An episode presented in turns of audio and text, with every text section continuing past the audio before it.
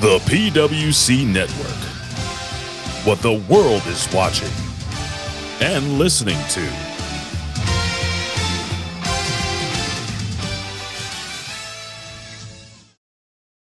Subhana Faliqil Isbah.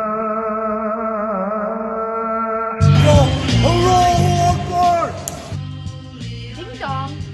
Hello? Yes, that's right, Infidels. You found us here, channelattitude.com, Hameen Media Group, where you get the most real talk, the best reviews of all your favorite wrestling shows from AEW and WWE, Impact, and more, because we're going to break it all down with the best staff in professional wrestling at HMG. So you don't need to go anywhere else, because there's no 5 stars here. There's only $5 face slaps, Infidel. So sign up today, channelattitude.com, Hameen Media Group, and join the Hameen Army for the most real talk in professional wrestling. YOLO!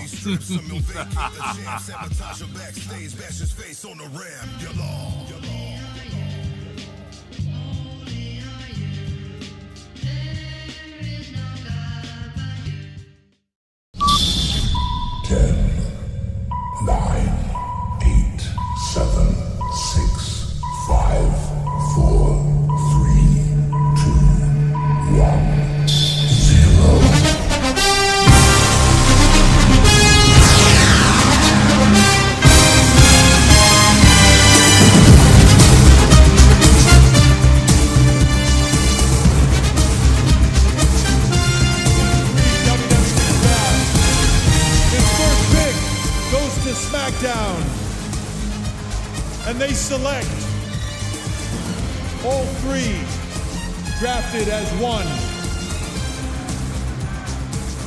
Paul Heyman, Solo Sikoa, and the undisputed WWE Universal Champion, Roman Reigns, the Bloodline.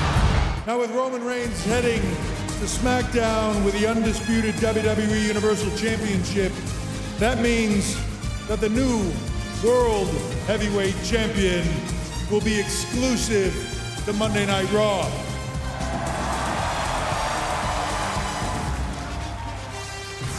Speaking of Raw, Raw's first pick tonight,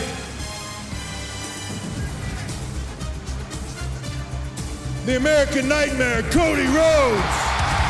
Third pick, SmackDown selects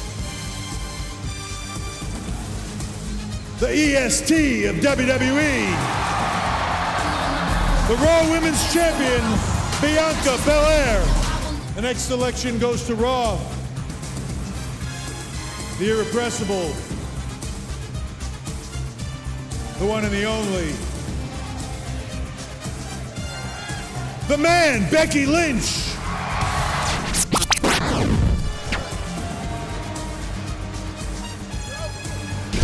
The problem with Butch is just completely uncontrollable, and a technical wizard to boot. Perhaps now to get LA Knight to tap, and LA Knight makes it to the ropes. Oh, and just like that, LA Knight turns things around. Old dirty veteran trick there of LA Knight, clearly highly effective. And now planted on the apron is Butch.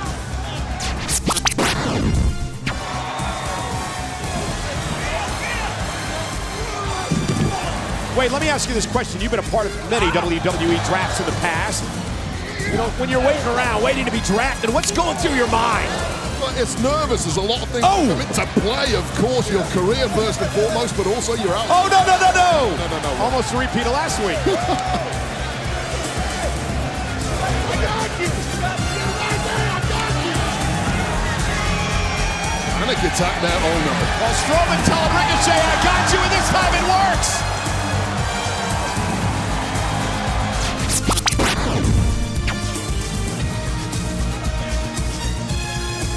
LA Knight though driving, Butch shoulder first to the post.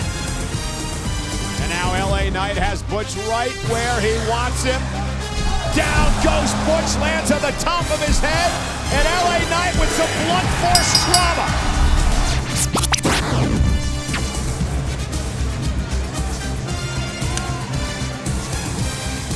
Oh! Again for the win. Suplex, Strowman has to break things up. Just about a dive in desperation there. And now Montez Ford, runs into a right hand by Strowman. As Ford just taking a beat too long, the Monster's reaction speed a little faster than anybody would have guessed. Oh no. And I believe the train is about to come roaring out of the station. Runaway train, and there's some collateral damage. Down goes Strowman, Dawkins can fly. Dawkins is way too big to be doing that. Whoa, Ricochet said I can do you one better. There are bodies flying everywhere.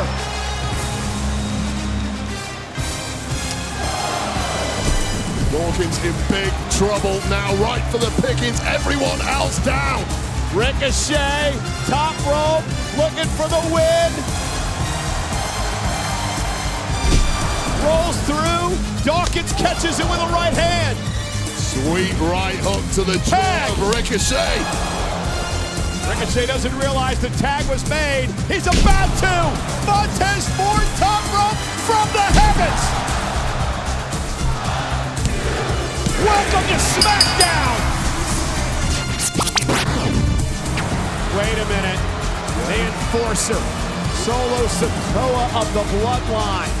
When in doubt, send for Solo. Tonight is the night. Meanwhile, it's Riddle. Riddle attacking Solo Sikoa, the original blow.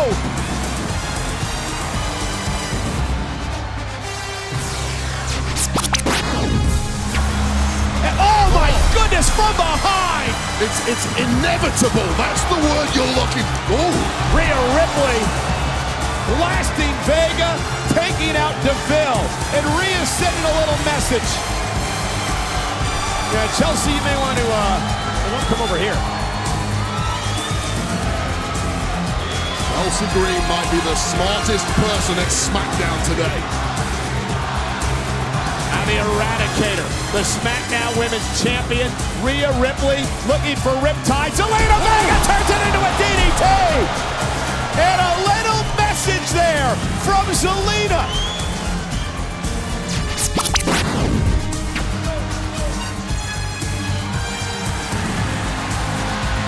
Sammy unloading. So much emotion, so much frustration has gone into this. Sami Zayn a year ago wanted to join the Bloodline. Now bitter enemies with Jay. Just want to make sure that you guys come out here to pick a fight. I get it. 4 against 3. You guys are smarter than you look. But I have a solution to your problem. I'm just gonna scoot back over to this turnbuckle here.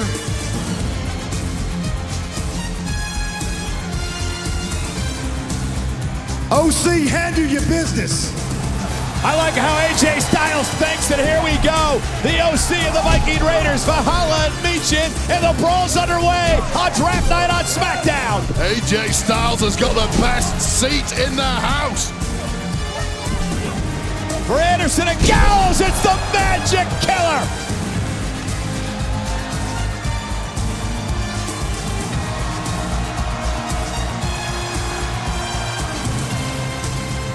SmackDown, we have just started. And that is a scary thought, Wade, for the SmackDown locker room. Just laying waste to the Viking Raiders.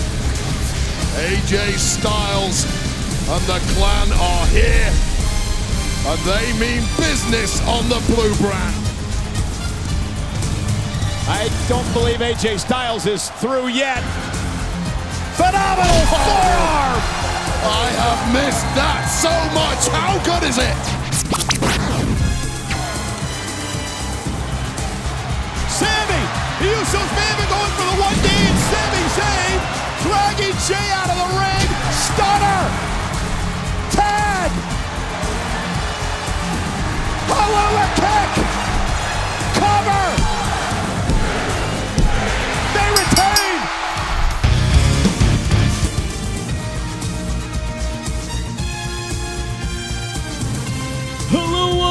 Mike Schiavone, and now the PWC, the Pro Wrestling Coalition, is on the air for the most exciting 2 hours of professional wrestling podcasting in the world. We're going to put butts in seats and ears to the streets. And now, here are your hosts, Jimmy T and Jeff Lippman.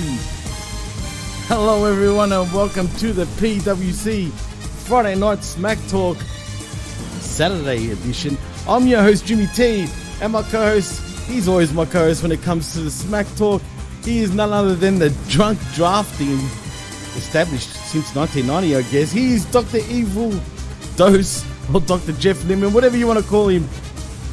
Welcome back to Friday Night Smack Talk. It is a special draft edition, Jeff. I mean, if you can't hear the Fox, the NFL on Fox theme, heck, it should have been the theme for tonight, right? I mean, gee. No, I hear music that's been altered enough to make a transformative that sounds a little bit like the NFL on Fox. I see what you did there. What the hell was this draft, man? I mean, this felt so fucking unorganized to me. I don't even know what to say anymore. Yeah. It was not only disorganized, but it was not creative, and it was uninspired, and you know, the only thing that was interesting about it is that it was different from the usual WWE programming format, where you get recap after recap after recap, recap mania. So from that perspective, you know, that was good, but it was more like, you know, they were nostalgia acts. Some of them didn't really make sense in the place they were at, and I don't know, you know, it lost any bearing of sense by round two, no later than round three. Yeah, I mean, I feel like they should have like waited a little bit for the draft, where at least organize it properly, then get into it. You know what I'm saying? Instead of just rushing about like they have with this. I mean, what else can you call it? Like, spoiler to anybody who comes upon the show, you know, accidentally, or is watching on one of our live feeds, or only listens to PWC shows, which is great. We love all of you. But, you know, we had a practice run of this earlier on Smack Attack. Now, I left halfway through because I had to do Garden of Doom. We've had sort of a practice run on this already, and hopefully Jimmy got some of his rage out, because he was really super annoyed about a lot of stuff.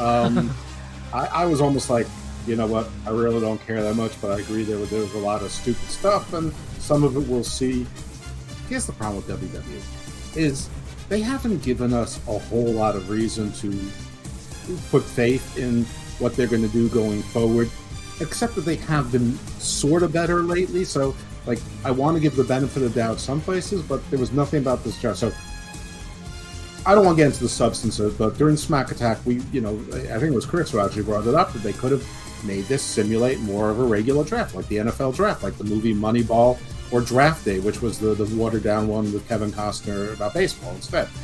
And, you know, and none of us had practiced this, and we, you know, I'm like, yeah, they could have had a desk for, you know, the men's main event. They could have had a men's tag team division, women's main event, women's tag team division. They could have had the NXT scouting team. They could have had like, you know, legends from the past, or people that we know in production that we don't normally see on TV anymore, or only in passing, like Shane Helms and Daivari and things like that, you know, having roles and doing things, as well as, like, you know, Teddy Longs and, you know, Michael Hayes not trying to look like he's still from 1988 and actually dressing like an adult. I don't know. I mean, they could have had a war room with, you know, writing people off the, you know, the whiteboard. You could have had, you know, Medusa Michele or Luncher Bays, I guess, WWE, like being mad when Bianca was picked because that was going to be her pick for, you know, for Raw, and then having to look down to next on her chart. And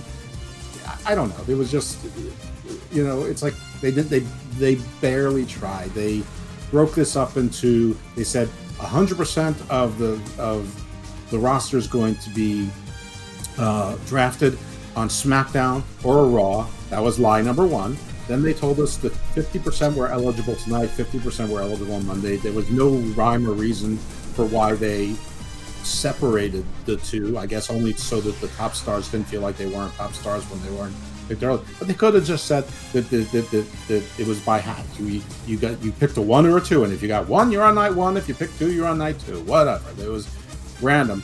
And then they've been doing, and you knew they were going to do it, but they've been posting draft picks today. Today being Saturday, so they lied, saying 100% are going to be on tonight, Friday night, and Monday. No, they're continuing through the weekend. I mean, and this is what they've done in prior years. So did they not even give thought to the lies that they were telling while they were telling them? I'm glad you brought that up, because I could have sworn, didn't they initially say that it was going to start this past Monday on Raw, going into SmackDown? I thought I heard that initially. No, I think it was always about what. One of the things that Triple H did clarify, I mean, two things that are very, apparently very important to him. First of all, he said that three things, I guess. One was that a select number of NXT superstars were available for the draft. And to get this out of the way early, we saw them. I think it was candid. I don't think they had any idea who was being drafted or when, because we saw Grayson Waller on camera hugging Indy Hartwell, and if they were in character, there's no way he would have done that. But the reason why they were probably drafted night one, and it was probably to get some of the candidates, and also because Monday night, I don't know where Raw is going to be, but it's nowhere near Orlando, Florida, which is where NXT is, and I'm sure they want them back at the Performance Center ASAP to practice and rehearse, and and no travel issues. The other two things he said is that the new WWE World Heavyweight title will be exclusive to Raw. He got that. He made sure we understood that. And he also said that the new draft rosters will be in effect Monday, May 8th, as of Raw, the Raw after Backlash. Oh, boy, man. Like I said, I'm flabbergasted, Jeff. First of all, I just want to say, let's talk about that world title for a second. Oh, you see the comments? Yeah, I'm going to put it up to full screen so I'm not distracted by them anymore. I know. It's bad, but he does say yes, and if people didn't think, and that's Media M5, didn't think NXT would be part of it to get their most seasoned on TV, they were fucking dumb. And he goes on to say, I'm not happy with Indy Hartwell. I can't stand that no chink. Jesus Christ. Nevertheless, she is good in their eyes to be on Raw. Shindex. We'll talk about Indy later. I know. I think everybody knew that there would be NXT people who were drafted. I'm not, and it was sort of leaked who they probably would be. It's just the when, where, and how, and there was at least one surprise, but I'm just trying to explain why NXT people were picked Friday, before, say, like Seth Rollins or Charlotte Flair was picked. Did Seth Rollins end up getting picked, actually? I don't think he was on the eligibility list. I'm not really 100% sure of that, but the answer is no. Again, it was just a logistics thing for them, and I guess they wanted to get the candidates and maybe get some of those folks some screen time, but I don't know. Well, what else? Well, before we talk about that in more detail, I want to ask you about the WWE World Heavyweight Championship now that's going to be the title for Monday Night Raw. What do you think of that, man? Are you cool with that? Does it make Cody look sort of stupid after what he said initially when he first signed back with WWE, or is it just me? It's definitely not just you, but I'm definitely not as animated about it as you are, and I'm not sure where Cody is now is where he's going to be by Tuesday or by a month. Well, assuming he stays on Raw, right?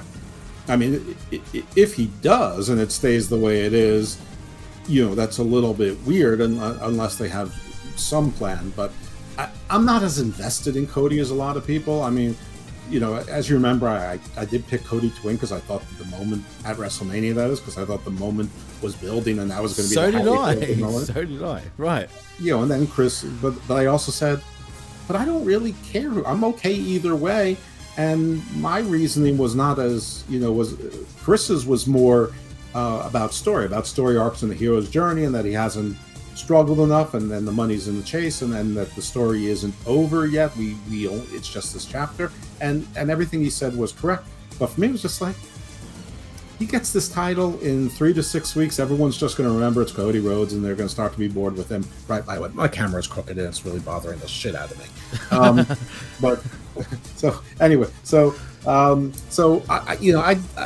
know that everyone thinks Cody's the guy right now, but I am. They thought Kofi was the guy then, and Big E was the guy, and Adam Page was the guy. No, most people aren't the guy, and I don't think Cody's the guy. Fuck this shit. Fuck this. Whoop, whoop, fuck this shit. Don't stress, man. I do it all the time. Yeah. Trust me. It's all good. Do what you need to do. But I'm assuming something, and that is that Roman is not going to be carrying around two belts, that they're going to retire his belts and merge them into one. They're not going to have three world title belts that everyone's talking about. So I'm assuming that one complaint's going to come off the table. I don't care. All it's going to be is how it was before, where Raw had a world champion on NBC, Comcast, Universal, and then SmackDown's going to have their Universal Championship. And in a year or whatever, no one's going to remember. And you're going to say, well, but that lineage is in the Universal belt. And then Triple H and WWE.com is going to say, no, the board of directors has decided that the Raw WWE World Heavyweight Champion maintains the lineage. The end. And that's going to be, this is all made up. None of it matters. It's all fake shit. So, but it matters, bro. It matters. That's the thing. Say what you want. It actually does. But the fact that there's more people like you than me is actually a win for them, because if people weren't annoyed or excited by it, and they were more like me, just like, whatever, it's a fucking belt, I don't care, it's wrestling. Apathy is the worst for wrestling. I mean, especially if there's people with my attitude, they're like 14 to 30, because those people will give up. I'm too old. I'm not. It's just happened now. It's like you know. I never smoked, but I can't quit this addiction. This is the thing. This is wrestling's what's going to kill me early. But you know, don't say that. He is the, you know, most people going, but I don't get upset about stage sets. I don't care about what the color of the ring ropes are. I don't care about the color, you know. See, even that bothers me, Jeff. I know, and I don't care about what the theme songs are generally, you know, and what songs for what WrestleMania's bang. I don't go back and rewatch pay-per-views. It's just, I'm not that guy, but there needs to be less of me and more of you, unless you could make more of me that just watched for 45 fucking years. You know, that they'll take. I think you're desensitized to how WWE do shit. I mean, so am I, but it still frustrates me. I think it would have bothered you deep down, but you just gotten to the point where you just don't care anymore.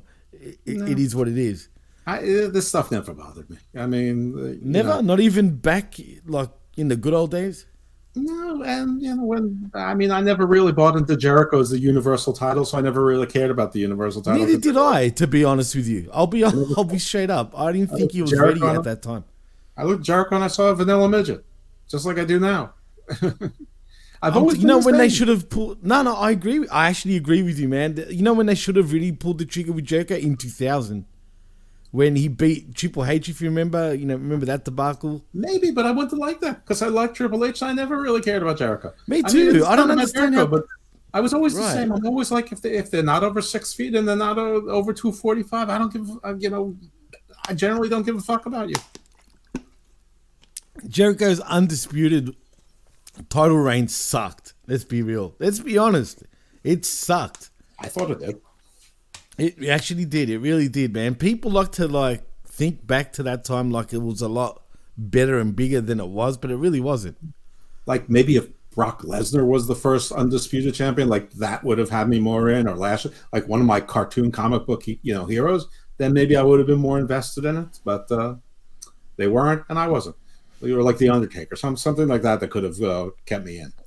Brock would have been good during that time, but he hadn't made his debut yet because that was 2001, not 2002. Right. But but still, fact that Jericho beat Austin and friggin' Rock in the same matches, I don't buy it. Right. Yeah, and everyone's like, "This star-making performance." Oh. Mm-hmm. No, it wasn't. It actually done nothing for him. Let's be honest, it really didn't. What did it really do for Jericho? Honestly. I don't know. I mean, listen, I don't want to sound like I'm shitting on Jericho. Chris Jericho has had one of the most successful career in professional history. Absolute legend. He's still doing it, and somehow he's the most important person in AEW, and good for him. And I'm not saying I like the list. I like there's lots of that. I like how he got over a scarf. Oh, I love the list. I like even about a year ago, and he was the Ring of Honor World Champion, and he was calling himself the Ocho, and he said that he's going to be the greatest Ring of Honor champion of all time, and they. They gave up on that as soon as they found out that no, Ring of Honor wasn't going to get TV. But I actually thought that was a pretty good gimmick. So I don't want people to think that I don't like Jericho. Even recently, there's been some stuff that I've liked. I recognize he's an all-time great because of longevity. It's just in no particular moment has he ever been in my top 20 of favorites. Can we just say, we might catch heat for this, is he kind of overrated? Maybe not so much now, but at one point, especially back then, I would say he was. I mean, later on, when he got his second run with the World Heavyweight Championship, by that point, he was ready. He was a seasoned vet, and just, he was ready. That first title reign, it was just, It didn't do nothing for WWE. It didn't really do anything for himself. I don't think it did anything. Well, I think he is overrated. You know, people have him, call him a goat. You know, he's not a goat. First of all, there's the goat.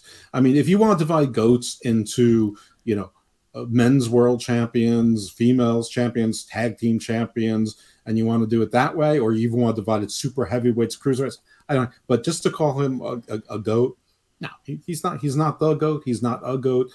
He's probably in my top 75. That probably sounds like crazy to a lot of people. But there have been tens of thousands of wrestlers, and you're going to put Jericho above Randy Orton? I mean, you're going to put him, and I don't know where in my top 75, he might be 35. I'm not saying he's number 75. I remember somebody once got mad at me because I said Samoa Joe is in the top 100 wrestlers of all time. That's in the top 1%. And they're like, Samoa Joe, he's an all-time great. I'm like, yeah, he is an all-time great. That's why he's in the top 100. I mean, there's probably 3,000 active wrestlers right now, but who am I putting? Am I putting him ahead of Scott Hall? Am I putting him ahead of Rick Rude? Am I putting him ahead of Jake Roberts? Am I putting him against Andre? No. Right. I mean, and you could go on and on. Am I putting him against above Harley Race and Bruno? No, it's just if you go through the annals of wrestling history, there's dozens of greats, and to call someone in the top 100 all time is not an insult. No, absolutely not. I mean, I love Samoa Joe, as you do too, but if you want to be straight up and honest about it, there's been so many greats in this business that you can't possibly put him above certain wrestlers, man. I mean, he was a draw for TNA, but was he really a draw? Like, when you think about it, I mean, is many wrestlers in today's professional wrestling really a draw?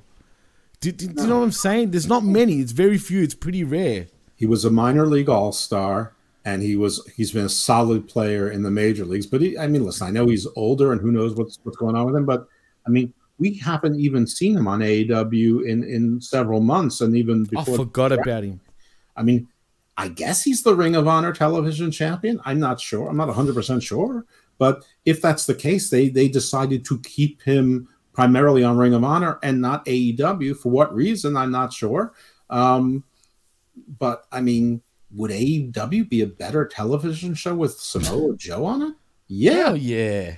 Yeah. Even if you just put him on commentary instead of freaking Excalibur. I mean, just. And he's extremely underrated on commentary, just quietly, I think, anyway. He was great. That was an enormous mistake that Vince made. If he didn't want him to wrestle, he should have kept him on Raw commentary. The Raw commentary team has not even come close to recovering since Samoa Joe was demoted. But they still give Kevin Patrick chance after chance, it seems, man. I mean, even, what was that, Jimmy? Nice guy. He sucks. What was the other guy's name? Jimmy Smith. Oh, yeah. Jimmy Smith, wasn't it? Right, Jimmy Smith, by the way. I know he didn't know shit all about professional wrestling because he really didn't, right? But he was a good commentator in terms of his voice, right? Yeah, he was fine. I would have preferred him any day over this Kevin Patrick, man. Me too, 100%. And Raw, because it's 3 hours, really needs a third person. You need a third voice, or you need some rotating stuff in there. I mean, and there's people that aren't wrestling that can talk that you can put there. I mean, I don't think she's particularly interesting. I don't really know this for sure, but Natalia knows a lot about wrestling. Maybe try her. I mean, Alexa Bliss, when she was fighting with Corey Graves, that was fun. Now Corey Graves is on SmackDown, but who knows? Maybe she could fight with Wade, or Wait, no, Corey Graves is on Raw, isn't he? No, he's on Raw. Yeah. Unless he got drafted to SmackDown that I don't know of, but yeah, he's on Raw. So put Alexa back there. Let them bicker again. But you need a play-by-play guy though, not two colors. Well, but she'd be the third. She wouldn't be the second. Okay, so including Kevin Patrick then. I thought you meant taking Patrick out. I would get rid of Kevin Patrick. I don't know what you do there. I mean, so who would you go for right now? As a color person, play-by-play, sorry. I know he's doing other things, but they're smaller. I mean, why not Kevin Kelly? He's underrated, Kevin Kelly. I agree, but I don't know if they would go back for him. But why? You've also, I don't know. I don't know if there's any heat with him, like leaving WWE back in the day, whatever the case. I thought, for example, back at Forbidden Door, he outshined everybody else on that commentator's table, man, and it made the AEW guys look kind of bad when Kevin Kelly was on. I don't know if he was just being extra professional because he's on worldwide television again and whatnot, but he impressed me during that time. And I was never his biggest fan, like from back in the day. I just wasn't. But right now, I can respect him. He's better than freaking Kevin Patrick, that's for sure. What's wrong with bringing up Vic Joseph? I mean, Vic Joseph is great, dude. I think he's so underrated in terms of in WWE's like commentating stratosphere, man. I think he should definitely be the play-by-play guy on Raw. Didn't they bring him up for a little bit at one stage and then bring him back down? I think he wants to work with his wife. Okay, who's his wife again? Mackenzie Mitchell. She's the head interviewer on NXT. That's his wife. Oh. Yeah, he did pretty well for himself. Yeah, good on him. I don't blame him for it, but it's a couple days a week, man. You can fly down back to Orlando. I mean, I know, man. Come on, it's not like he has to travel like the wrestlers do. Right? Yeah, he's not going to house shows and shit. So right, I'm sure it'll be a lot more money. He's not great, but he's good enough. Give Ian Riccoboni a try. I don't mind him at times. The thing, and look, it's nothing against him as a person. He's a great guy, but he's just too chill. Do you know what I mean? Like, he's too relaxed, and I don't think WWE would like that. I don't think he is. I think he's too exuberant about the boredom that's on Ring of Honor. But I think that's the only way he can stay awake. Though. Yeah, well, that's true. That's Caprice Coleman who does the whispering. I don't know. I'd give him a try. I'd give him a tryout. See how it goes. Yeah, Riccoboni. What about what's his name, man? He was in NXT. Fuck, how did I forget his name? Bipolar guy. Yeah, Morrow. That's it. Yeah, Morrow. I'm very much in the minority. I can't stand Ronaldo. I can't stand him. Really? Yeah, why is he too marky for you? Or yeah, too marky for me. Too loud. Mamma mia! Shut up. Mamma mia. Well, geez, I mean, you had, Joey Styles had his catchphrase like, can't fight. And, you got Michael Cole saying, are you kidding me? These days. That's his catchphrase. It's just Morrow he was all over the top all the time. Yeah. I felt like I was but when he got excited, though. With him. Oof. What is he doing these days? Is he even still around? I haven't heard nothing from Morrow. He died a year ago. No, not Don West. I know he passed away. I'm talking about Mauro Ranallo.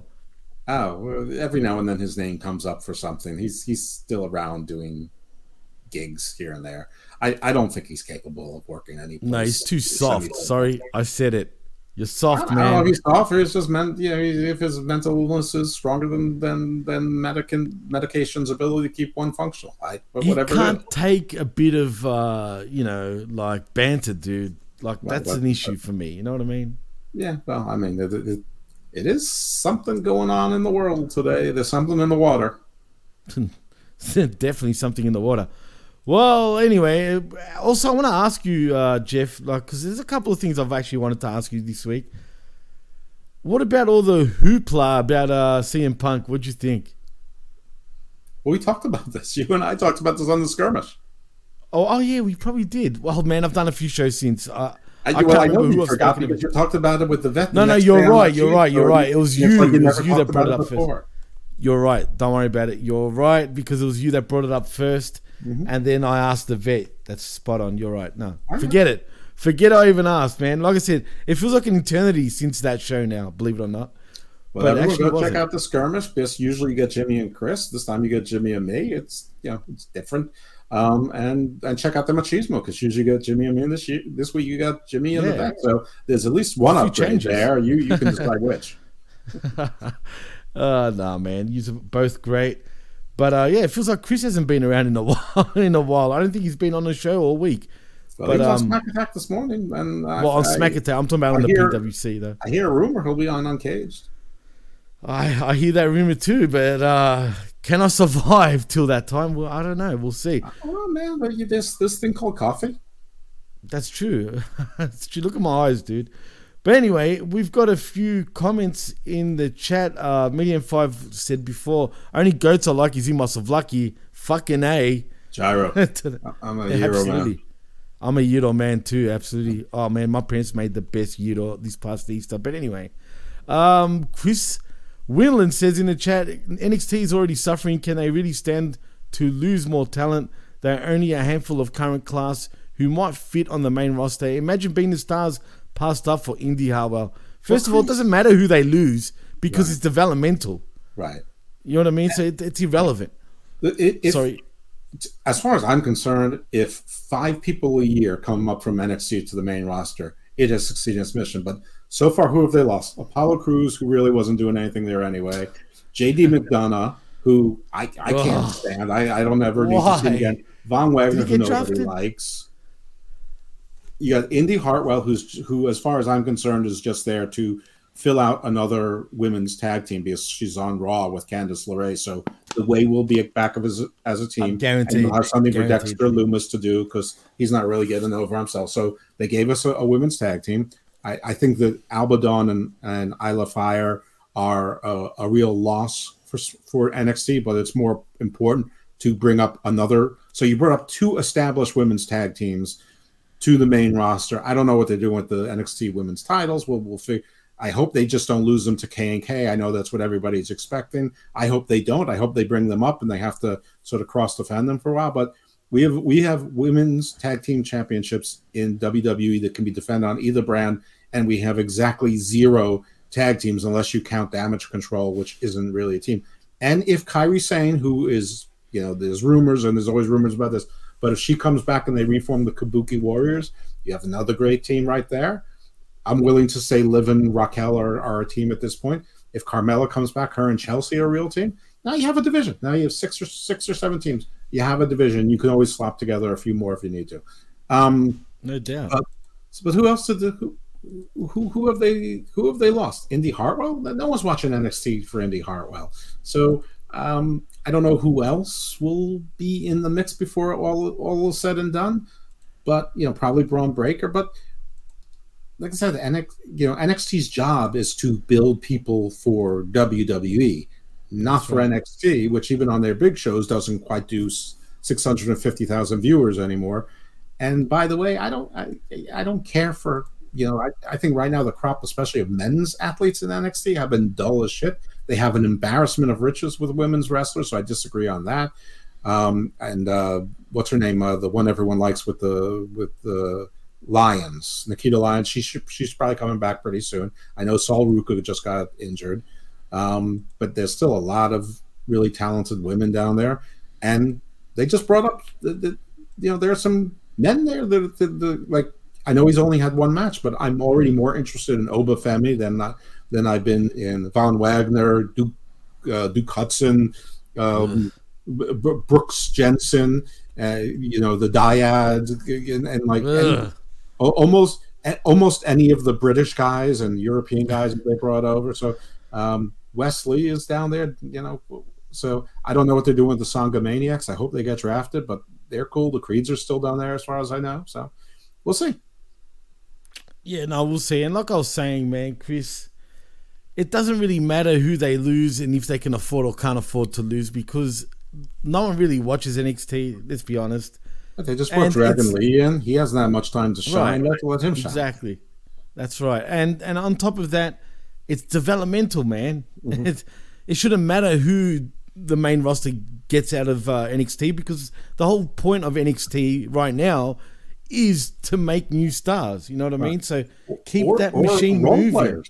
Do you think Zoe Stark is going to be a star? No, I don't. But do I think that she could be someone in an ensemble or a group or have a good match or someone that's a plausible, you know, whatever. They don't do this so much in WWE, but I've always said they need some of those people who lose 65 out of every 100 matches, but win 35, so that they're plausible losers. You need your Dolph Ziggler's.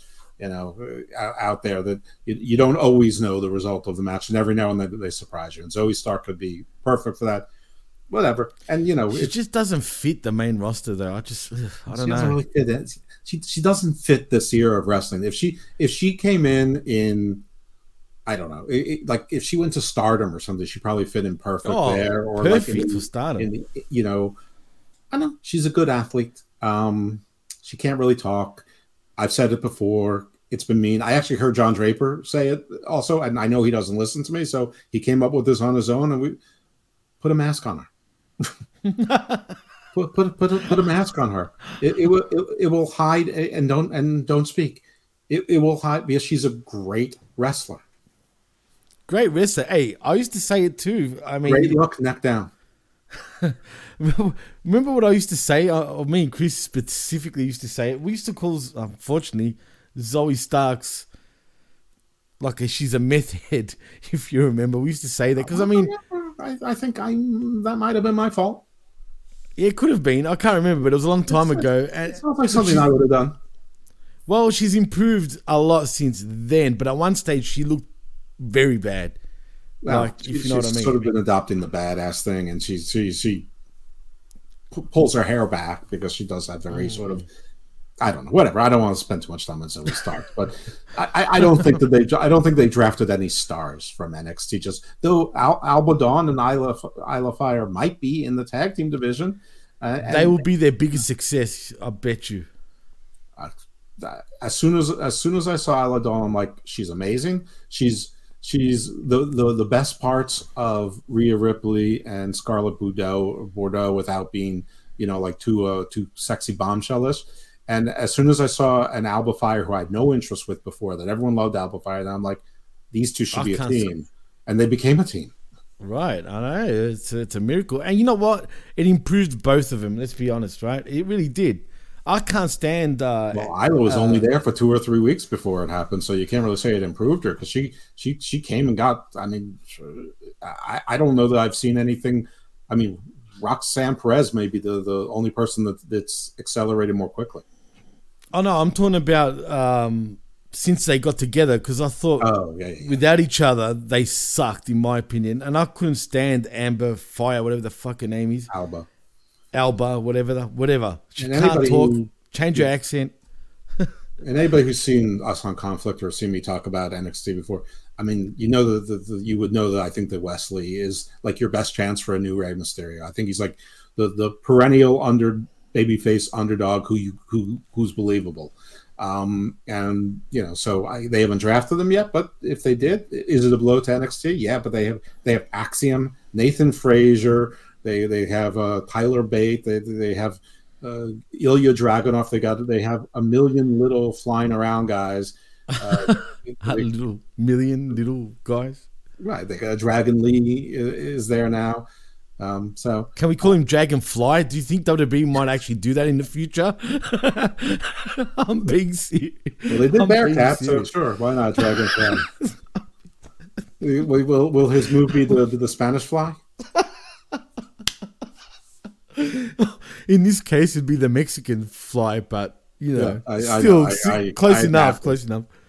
I know that's adaptation, but seriously, the Dragonfly. I can see it, El Dragonfly. Yeah, well, I mean, oh shit! I'm waiting for it because they'll change his name soon. I'm telling you, they will. They've done this with how many guys? I don't think they will change his name. One because they haven't changed yet, and also because it's bothering Tony Khan, and I think that they like that it bothers Tony Khan. Good, as it should. He should have signed him a long time ago. I mean, he's got his other two brothers, right? But he doesn't have...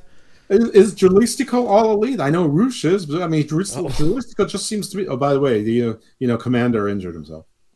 Did he? Oh, yeah, he got how it. Did he do it? Please. He couldn't finish the triple threat match with Aries and El Hijo de Vikingo at the AAA something on whatever their show was.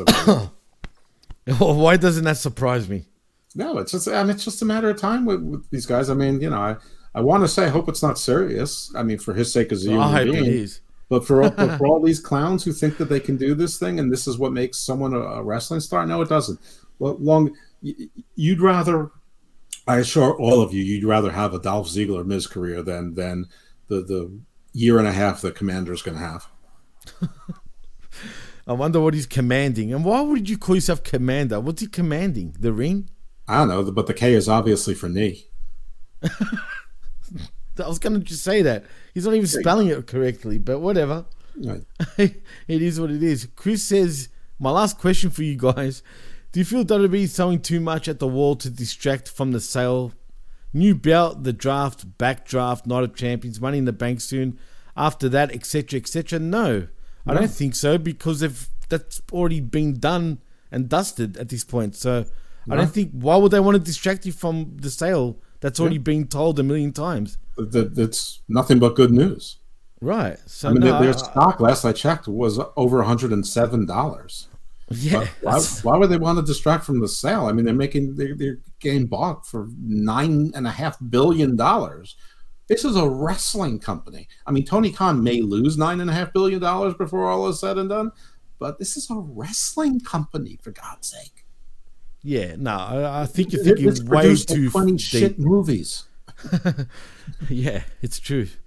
But yeah, like I said, Chris, I think you're thinking way too deep. There's no conspiracy theory. There's no whatever. It's just, why distract? I mean, they have Backlash every year. They're actually changing it into a big deal show because Puerto Rico and Bad Bunny. Then they're going to go to Saudi Arabia. Yeah, but you know, and they just didn't want to call it Crown Jewel, so they call it Night of Champions. Yeah, isn't Night of Champions fucking in Saudi Arabia this year? Right, so the new champion is going to be crowned, no pun intended, in Saudi Arabia. Right, and that's a great way to sell the show to Saudi Arabia, even if Roman doesn't have to make the trip. You're getting a championship match. Anyway, we want Roman Reigns. Sheikh and Under-Sheikh and Emirs and Emirates and Caliphs and Sultans and Sultanates. I can't. If Cody wins the so-called big one in Saudi Arabia, I legitimately will start feeling sorry for him. Why? The American Nightmare, all right. That's all I got to say. That's why. Why? So what? What's the difference where he makes? It's going to be a PLE, and he probably gets $1.5 million bonus for performing on that show. Well, first of all, he doesn't... probably more like 400,000, but still. I still don't think he would... Yeah, maybe. I still don't think he really wanted to go for this championship, and I feel like it's a consolation prize for him. I don't think he gives two shits. I think he came up with that story because it sounded good. I don't think it matters. You really think that? You really think that? These titles don't mean anything. I mean, it's nice to look back on your resume and say, I had this many championships. I mean, you'd rather be that than look back and be, I don't know, the Brooklyn Brawler and have never won a championship anywhere, I suppose.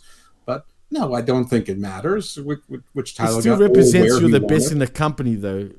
It doesn't mean you're the best in the company. It means that the company thinks that you're either the biggest star of it, or that the title will make you a star where they want you to be. I don't know. That's debatable, but Goldberg, new heavyweight champion, lost. Yeah, that would be great when he beats MJF in All In. Oh, imagine that, man. Imagine that. Jesus Christ. You know, TK is dumb enough to do that in a way. Oh, I mean, what's the biggest cry for help that he could possibly do? And that would be Goldberg. Medium 5 says, no, it's because of the sound and all involved is why they are doing this. I don't understand. What do you mean? They do the draft every year.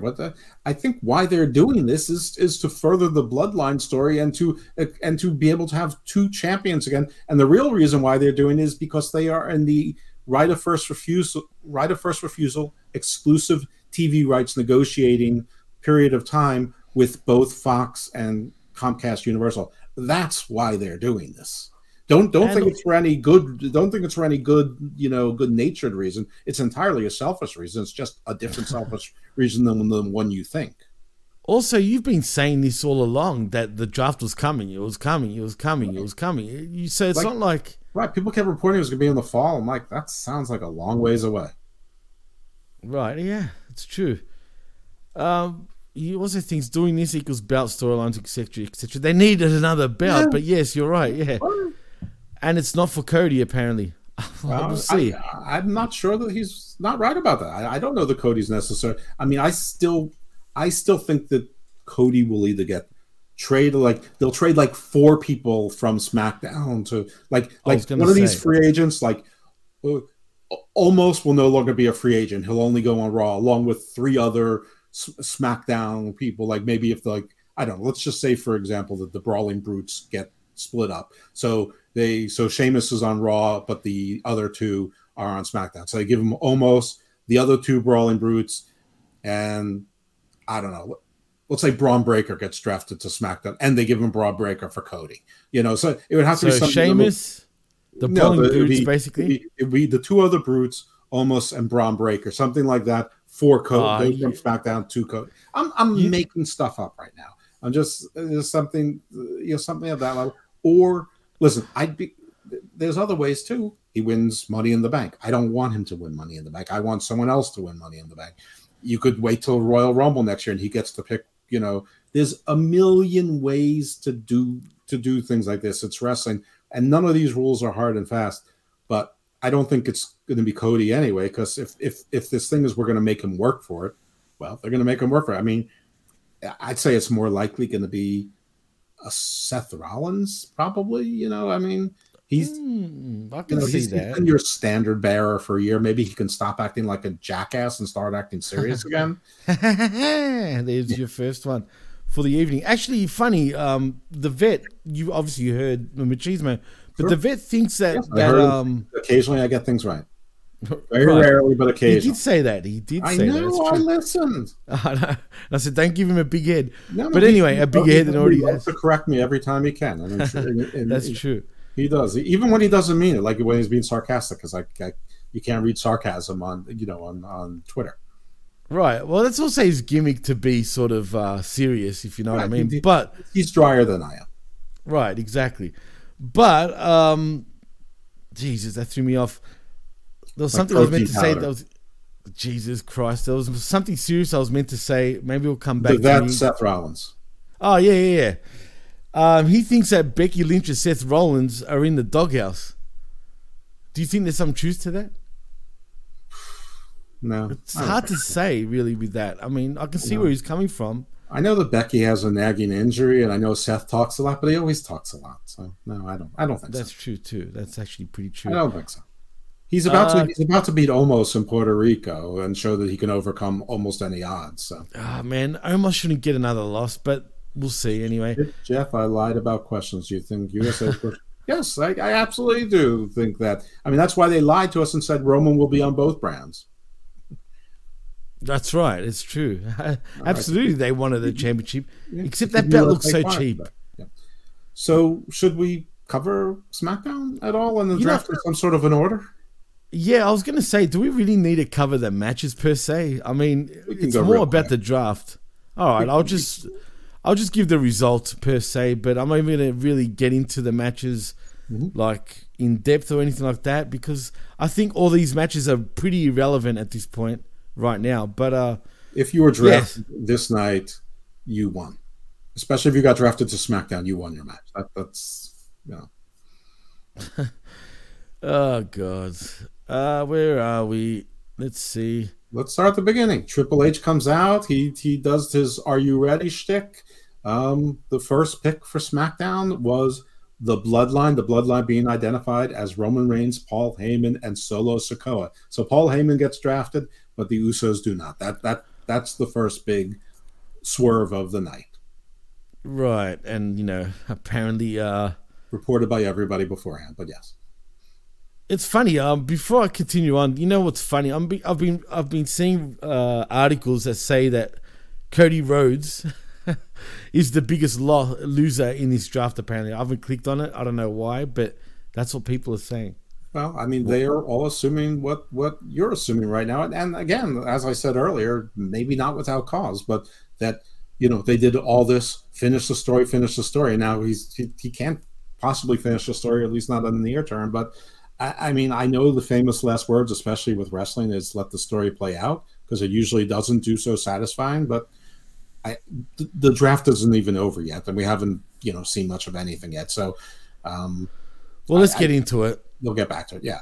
So the next, and then, you know, the Triple H is announcing the first picks, and the first pick for Raw is, in fact, the American Nightmare, Cody Rhodes. So he and Roman are split from shows, and Roman, because the Raw champion is exclusive to Raw, the WWE World Champion, Roman is no longer going to be, you know, covering both brands, and so their ships shall not pass but in the night.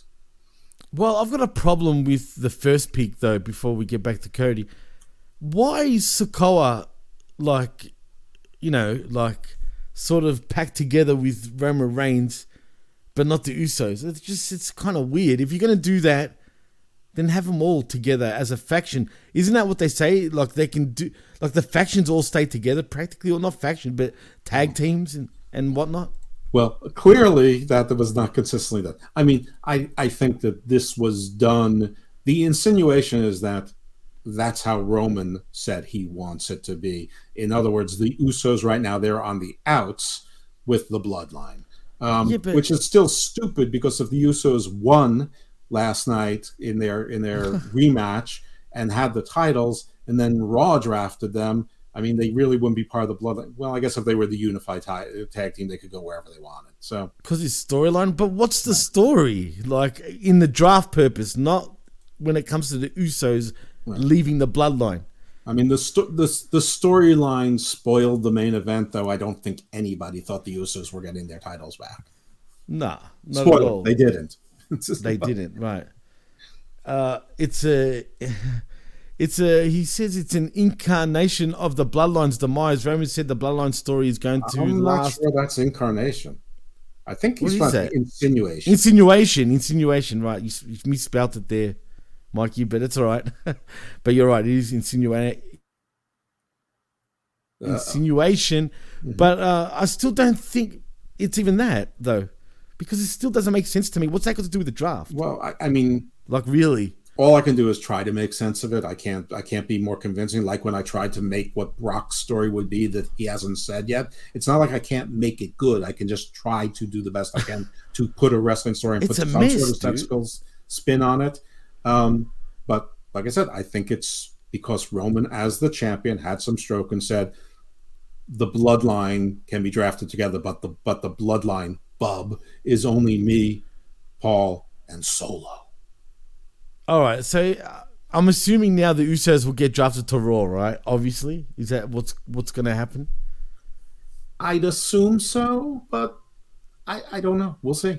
I mean, that doesn't happen, then that was all for nothing. Like, really. Well, no. I mean, I think it'd be perfectly fine if they get drafted to SmackDown, because then the story all continues together. Exactamundo. That's what I'm saying. I think it makes more sense for them to be drafted to SmackDown, because me too. The Bloodline... splitting, but they're drafted to SmackDown. Like, yes, we're not split, and you know, because you know the cliffhanger of SmackDown was all night. Paul was saying Solo, tonight is your night. The Usos hear him saying your night, thinking they're going to take the titles back, but he's talking to Solo like, obviously you're going to execute some motherfucker. You're going to, but that got short circuited due to Riddle. So so actually I think the story makes more sense for them to be drafted to SmackDown. So they think they're still with the Bloodline, but it's only a matter of time before Roman picks the time to, you know, to have Solo and whomever, you know, kill them again. So can we call the Usos at this point dumb and dumber? We can. Because they're seriously very gullible and stupid. Maybe by the way they're portrayed. Maybe they just love their family. You ever think about that, Jimmy? No you didn't. Maybe they do. Maybe it's unconditional love, as it should be, right? Right. I mean, yeah. Maybe they think that their brother loves them. Oh, you'd think, right? I mean, he's from Las Vegas, though. He's not like them. He's not from San Francisco, even though he is. Where do the Usos live? They don't live in San Francisco. I'm not sure where they. Doesn't one of them live in Florida? Well, I assume every wrestler practically lives in Florida at this point. No, well, in Tampa, isn't that where they? One lives in Las Vegas. Who? No, a lot live in Arizona. A lot, you know, they live all over the place. Bailey lives in San Jose, I think. Well, she's from San Jose, though, so... Yeah, but, I mean, lots of people are from places, but they don't live there any longer. I can't see why you'd want to move out of California, though. I mean, Florida makes sense just to stay close to, like, you know, the wildfires, earthquakes, hurricanes. Oh, well, that's true. It's actually pretty bad for earthquakes and fires, but... lots of people. Yeah, it's not New York City, though. Well, it depends where you are. I mean, there might be more people and less space in like in Manhattan, but the traffic in Los Angeles is second to none in the U.S. But San Jose is not as, I mean, it's north. It's like sort of north central. It's sort of like closer to San Francisco than L.A.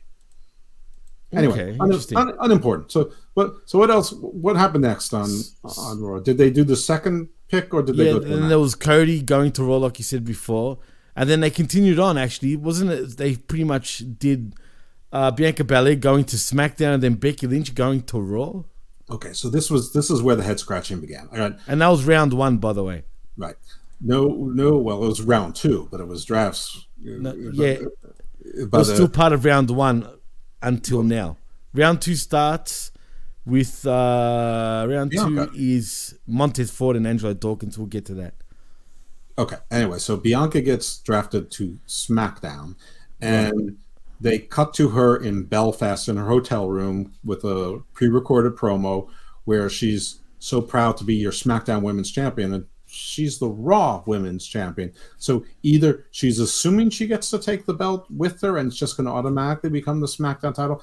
Mind you, Rhea Ripley was not eligible to be drafted tonight, so she's still the SmackDown Women's Champion. So this was a little bit weird. So either they spoiled something or Bianca was confused or they told her to cut a happy promo, but they just aired it at the wrong time. I don't know, but this was weird.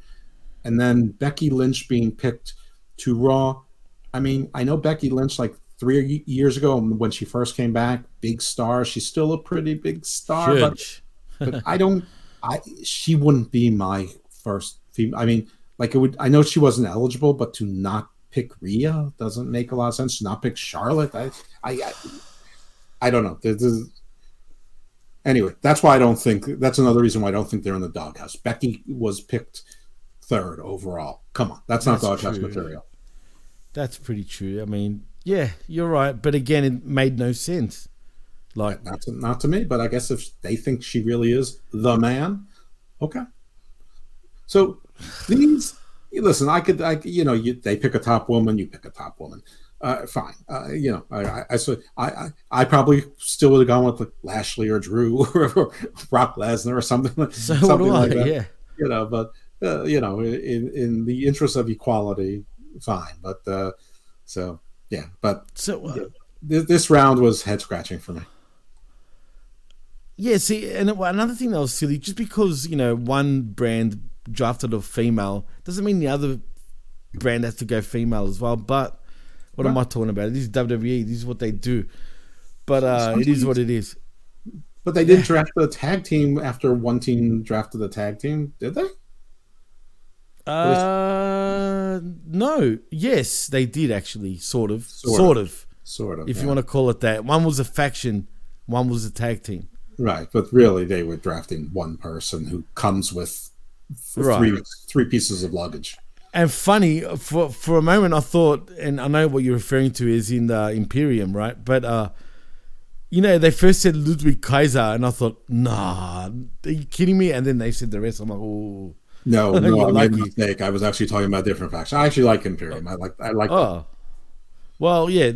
Round two was Montez Ford and Angelo Dawkins going to SmackDown, and then Raw picked Imperium. Right. Why would you pick Montez Ford? Yeah, including and Angelo the Intercontinental Dawkins Championship. So the Intercontinental Champion moving from SmackDown to Raw. Was Austin Theory not eligible to be drafted? This guy, because him not being the next pick by SmackDown to get a secondary title would have been makes no sense. Would have been ridiculous if he was eligible. Right, you would have gone for him, right? If you went with, that's what I mean. They should have just reset. They should have just done a hard reset in some ways where no one was champion. Like, it would have been better off in many ways when you think about it. You end championships just because of a rando draft that you know is going to start falling apart. But how do you make this look sort of... like, for example, now Raw's got the Intercontinental Championship, so by default, I'm assuming that now Theory, by default, is going to be on SmackDown because he's the United States champion. Unless they're total fucking idiots at SmackDown and they work that into the story, the Raw drafts Theory, and then now they have three champions on their belt. Mind you, they might do that and make us think that and be outraged about that. And then once they crown the Raw champion at the Night of Champions, the same, the next day there's a trade for Theory to SmackDown or something like that. They have done that before in the past, actually. If you remember, do you remember there was both world titles on Raw for quite a while? Yeah. At one point, I think there was a stage where the Intercontinental Championship and the US Championship we're on the same brand as well for a bit. And I'm actually okay with all of that if this is what they're planning and they're planning to do something fun with it, or they're going to try to at least do something fun with it, like make trades that make sense or try to do something that's blockbuster. I just have no faith in that. But neither do I. Just feels, like I said, a mess. I bet you those ones that weren't able to be picked is because they're champions. So they pick one line of champions, and then the other champions are in like limbo, right? And the tag team championships, none of those four were eligible. So, yeah, it didn't. It was it was weird. I've been saying that a lot lately about wrestling. The wrestling has been weird, and wrestling's always been a little bit weird, but it's getting weirder. So yeah, but didn't LA Knight face Pete Dunne? Yes, and as a matter of fact, to my surprise, I don't know why it surprised me, but he won, and I was happy about that. As a matter of fact, more or less cleanly, and I went for I kid you not, I went for a piss, dude. I come back, and then I'm hearing LA Knight's music playing. I'm like, oh, what, he won? And the crowd so I didn't actually loves him. Man, again, he got a pop. He gets a pop coming in. He gets a pop coming out. What is... like WWE waiting for, man. Yeah, that's like, when you know it's not just the music and it's not just a chant, by the way, because I heard you guys dragging me down over that comment, and I know that you only took it into context, and that's fun. But when you get them when they come in and when you get them when they leave, they're still popping. That's when you know it's not just a chant. That's when you know something. I agree with you. I heard the pop, man. I'm an LA Knight guy too, man, as a matter of fact. So I'm just saying that when Jungle Boy comes in, people will pop to Baltimore or Tarzan Boy. But when he leaves the ring, crickets. Does anyone really give a shit about Jungle Boy? Let's be honest. I mean, I assume Anna Jay does, who, by the way, was only identified as Anna Jay, not Anna J-A-S. Also, randomly, she's not part of the Jazz anymore. And apparently, Ty Conti is sort of facey now. I don't know. We'll save this for Uncaged, assuming I'm on it. Need to make not Money in the Bank winner and make him like Ziggler cashing in. Are you talking about back on Raw? I'm down with that. Yeah, but don't make him into Ziggler in the long run, if you know what I'm saying. Well, I think you just meant Ziggler cashing in. I know, I get it. That was awesome. It was against Alberto Del Rio, I think, too. Edge cashed in, Seth cashed in, lots of people cashed in. So even The Miz cashed in. So we didn't need the specifics of Dolph Ziggler there. Who, by the way, has been drafted over the weekend as a free agent. There's 4 people that were drafted today on Saturday to be free agents that can float to both brands. So they're not free. They can't go to Forbidden Door 2, but they can go to Raw, SmackDown. And those include the giant Omos. Okay, I can get it. You want an attraction. You want to spread them around. And then Von Wagner. And then it gets worse, folks. Dolph Ziggler and Mustafa Ali. And Omos. Well, I start with Omos. Oh, sorry, I didn't hear that part. You must have said it right. I have been listening to you. I just didn't catch the Omos bit, but yeah. Okay. See, are you there? I thought you froze there for a moment. Jeez. No, I just don't know if there's any point in me speaking. Oh, come on, Jeff. Jesus. Anyway, I don't understand the free agent bullshit. What's it for? I have no idea. It just makes them look weak. It's stupid. It's dumb. It's too early for this bullshit. It's the draft isn't even 12 hours old, and it's like bullshit. And on top of that, shit doesn't go into effect until after Backlash, right? So why not just wait till after Backlash to do this? Right. When you're talking about people who are undrafted free agents, and make it that they have to work their way onto a brand or something. I don't know. This floater thing is dumb. But that's why I'm not sure about this brand split, man. I don't know, Jeff. It just... Listen, I don't want to sound too Pollyannish or optimistic. I'm just saying the draft isn't even over yet. Yet there's plenty of reasons to be critical and skeptical and dubious, and I want the audience to know that. But there is still the rest of today, there's tomorrow, and there's Monday night, and whatever happens between now and Backlash. And I would even say because of trades, there have been times when they had GMs and actually did trades and things like that. Yeah, but that's the thing, we don't even have GMs. I know, but they can create that because they have too many people on the roster, and I don't know, and they don't need all of these wrestlers, and so, one of them is one of your favorites, who is getting a match this weekend that she's obviously going to lose, but can't really do much of anything else, and she could be a GM, Oh, God, Sonya Deville was much better as the sort of the heel assistant GM, than she is in the ring, and she's okay in the ring, but nobody ever looks at her and says, "Star, she's like the Viking Raiders of women's wrestling. She's lost too many matches." I agree, but you know what? Let's get back to SmackDown though, because we do have another matchup after the LA Knight match, after defeating Butch. We do have the Street Profits defeating Braun Strowman and Ricochet and LWO's Joaquin Wilde and Cruz del Toro in, I guess, the match of the night for, action, I guess. Not for me. But, it wasn't my match of the night either, but... I thought that was the third best match, and there were only four matches. There were some high spots in it, but there were some really low spots. There were some botched moves, there were some missed moves, and not just Braun stumbling around like he was clumsy, because he is. But there were some moves. But that apparently he's concussed. No, he was concussed. He's cleared now. That was okay. A couple of weeks ago when Alvarez was making fun of him. But they did make fun of when he threw Ricochet into thin air. They were going to do the move again, and then Ricochet sort of crossed himself. He genuflected. But there were most moves. I don't know if it was Joaquin or Cruz del Toro, but he missed some moves. Ricochet missed some moves. It was a little bit discombobulated, but in the end, the people who were drafted to SmackDown won the match tonight. And there were a couple times where the guys from the LWO reminded the world that, yes, we can balance on the top rope and we can use it as a springboard too. It's not just Jungle Boy, Phoenix, and Commander. Or Commander, right. Well, that goes... We move on, though, because we're still in round two. We should point out that the LWO continue their streak of not winning a match.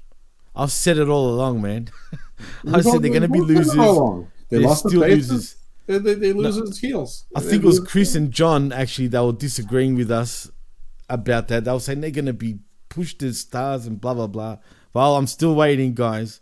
You know what I can't wait for? I want Electra Lopez to come up and attack Zelina Vega, and I want Santos to betray the other two guys and form a counter and reform Legado del Fantasma, but with Garza and Carrillo. That would be cool. I'll be down with that, actually. Why not? I'm just not sure who joins Vega and the other two midgets. So it's, But see, I like Joaquin Wilde and Cruz del Toro. I think them two with Santos are a great threesome. For real. I'm being so serious. Small. But they're tiny. They're really small. Tiny. They're just so tiny. It's like tiny teams. It's like the Singh brothers again. I hate those guys, man. why anyone would put these... It's not just because they're Indians, right?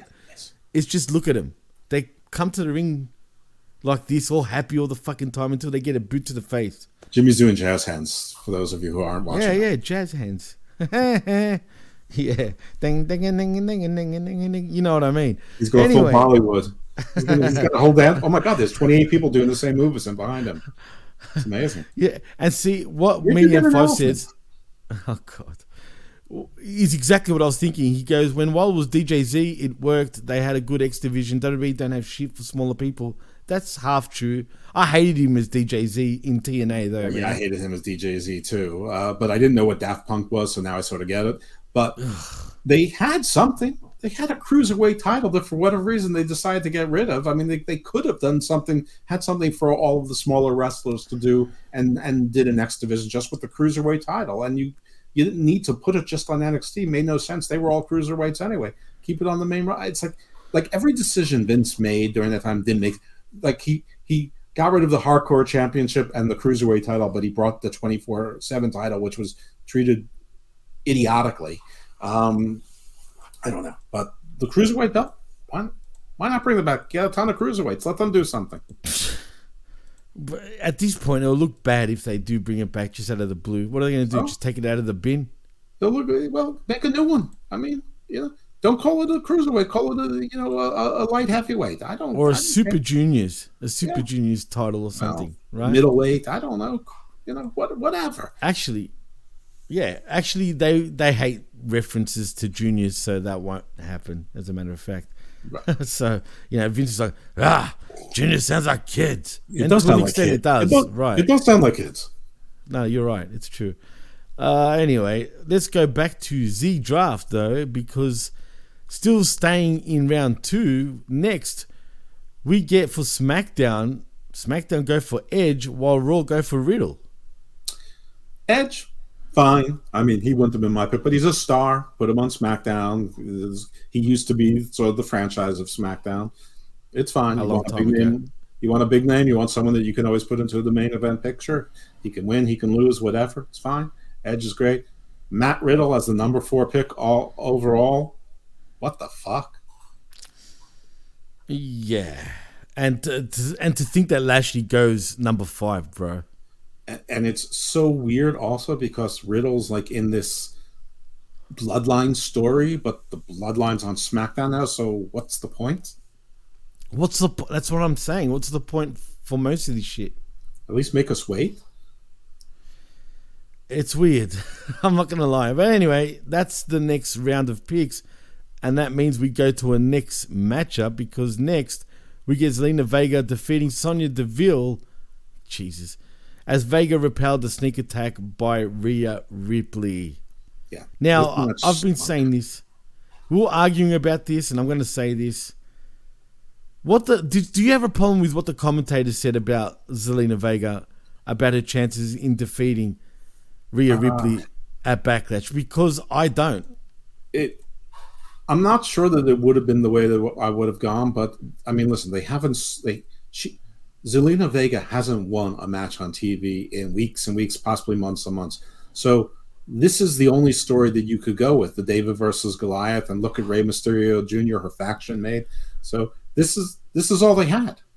But Rey can go. That's the difference. I understand that, but it can't be the difference. The commentary can't say. But actually, I mean, what the fuck's his name? The British guy, Wade Barrett. Yeah, he came as close as you can say. He can say, Rey is the exception to every rule. That's why he's so remarkable. There's only one Rey Mysterio Jr. That's why everyone points to Rey Mysterio Jr. But he's a once-in-a-lifetime thing. Not exactly. I mean, you have Daniel Bryan, you have Finn Balor, you some others. I know, but they're not looked at. They're not portrayed as like the small cruiserweight guy. Right. Even though they're small, but they are. But right. Yeah, but, I mean, you can't say, but Zelina sucks at wrestling. I mean, everybody is a WWE superstar. Right, but realistically, she just has no chance. And that's all they were saying. I mean, Can you imagine if she beat Rhea Ripley? What a joke. It won't happen. I can imagine if she beat Rhea Ripley. But, I mean, in Zelina's defense, I would like to point out one thing. Boobs. Definitely boobs. But as far as her going in between those ropes... And that crown was pretty cool. Do you I think her wig was falling off, though. She had a wig on? I think she always has a wig on. You think she normally has 4 colors worth of hair? No, you're probably right. I mean, they love extensions all the time, that's for sure. I know Sasha Banks... I'm pretty sure that was a wig. Are you cool with wigs? On wrestlers? Sure. No, on your woman, say, for example. Depends. Just say she decided... No, but just say Lassa Cardia was going through different colored wigs every day. She would never. But that's exactly right. She would never, right? Neither would mine. But it's not her thing. If it was someone that it was their thing, I don't think that I would care about it. I mean, I went out for a few months with a woman from Nigeria, and she wore different wigs all the time, and that was her thing. Black women love doing that. I don't know why, but that seems to be a thing with black women. Not sure why, but whatever. She didn't want to grow her hair out. She left her natural hair short. I guess it's easier to maintain. And, you know, she, instead of spending money on hair care products, she spent her money on wigs. But, yeah, that was her thing. I don't know. I don't know. Could be fun for role playing, I suppose. But, no, Viv would never do that. Her yeah, you start pulling on the hair and it comes right off. Yeah, you'd be surprised. So, technology has come a long way, but yeah. I'm not sure. Yes, but media says, yes, Jimmy, she looks like she has no chance, but announcers can't shit on it. Right, why not? Because they can't. They're trying to sell it. It's not the main event, but this is not the sell. That's what I was trying to say. Like, you have to go into every title match thinking that there's at least a chance the title is going to change hands. You look at Rhea, you look at Zelina Vega, you look at their in-ring abilities.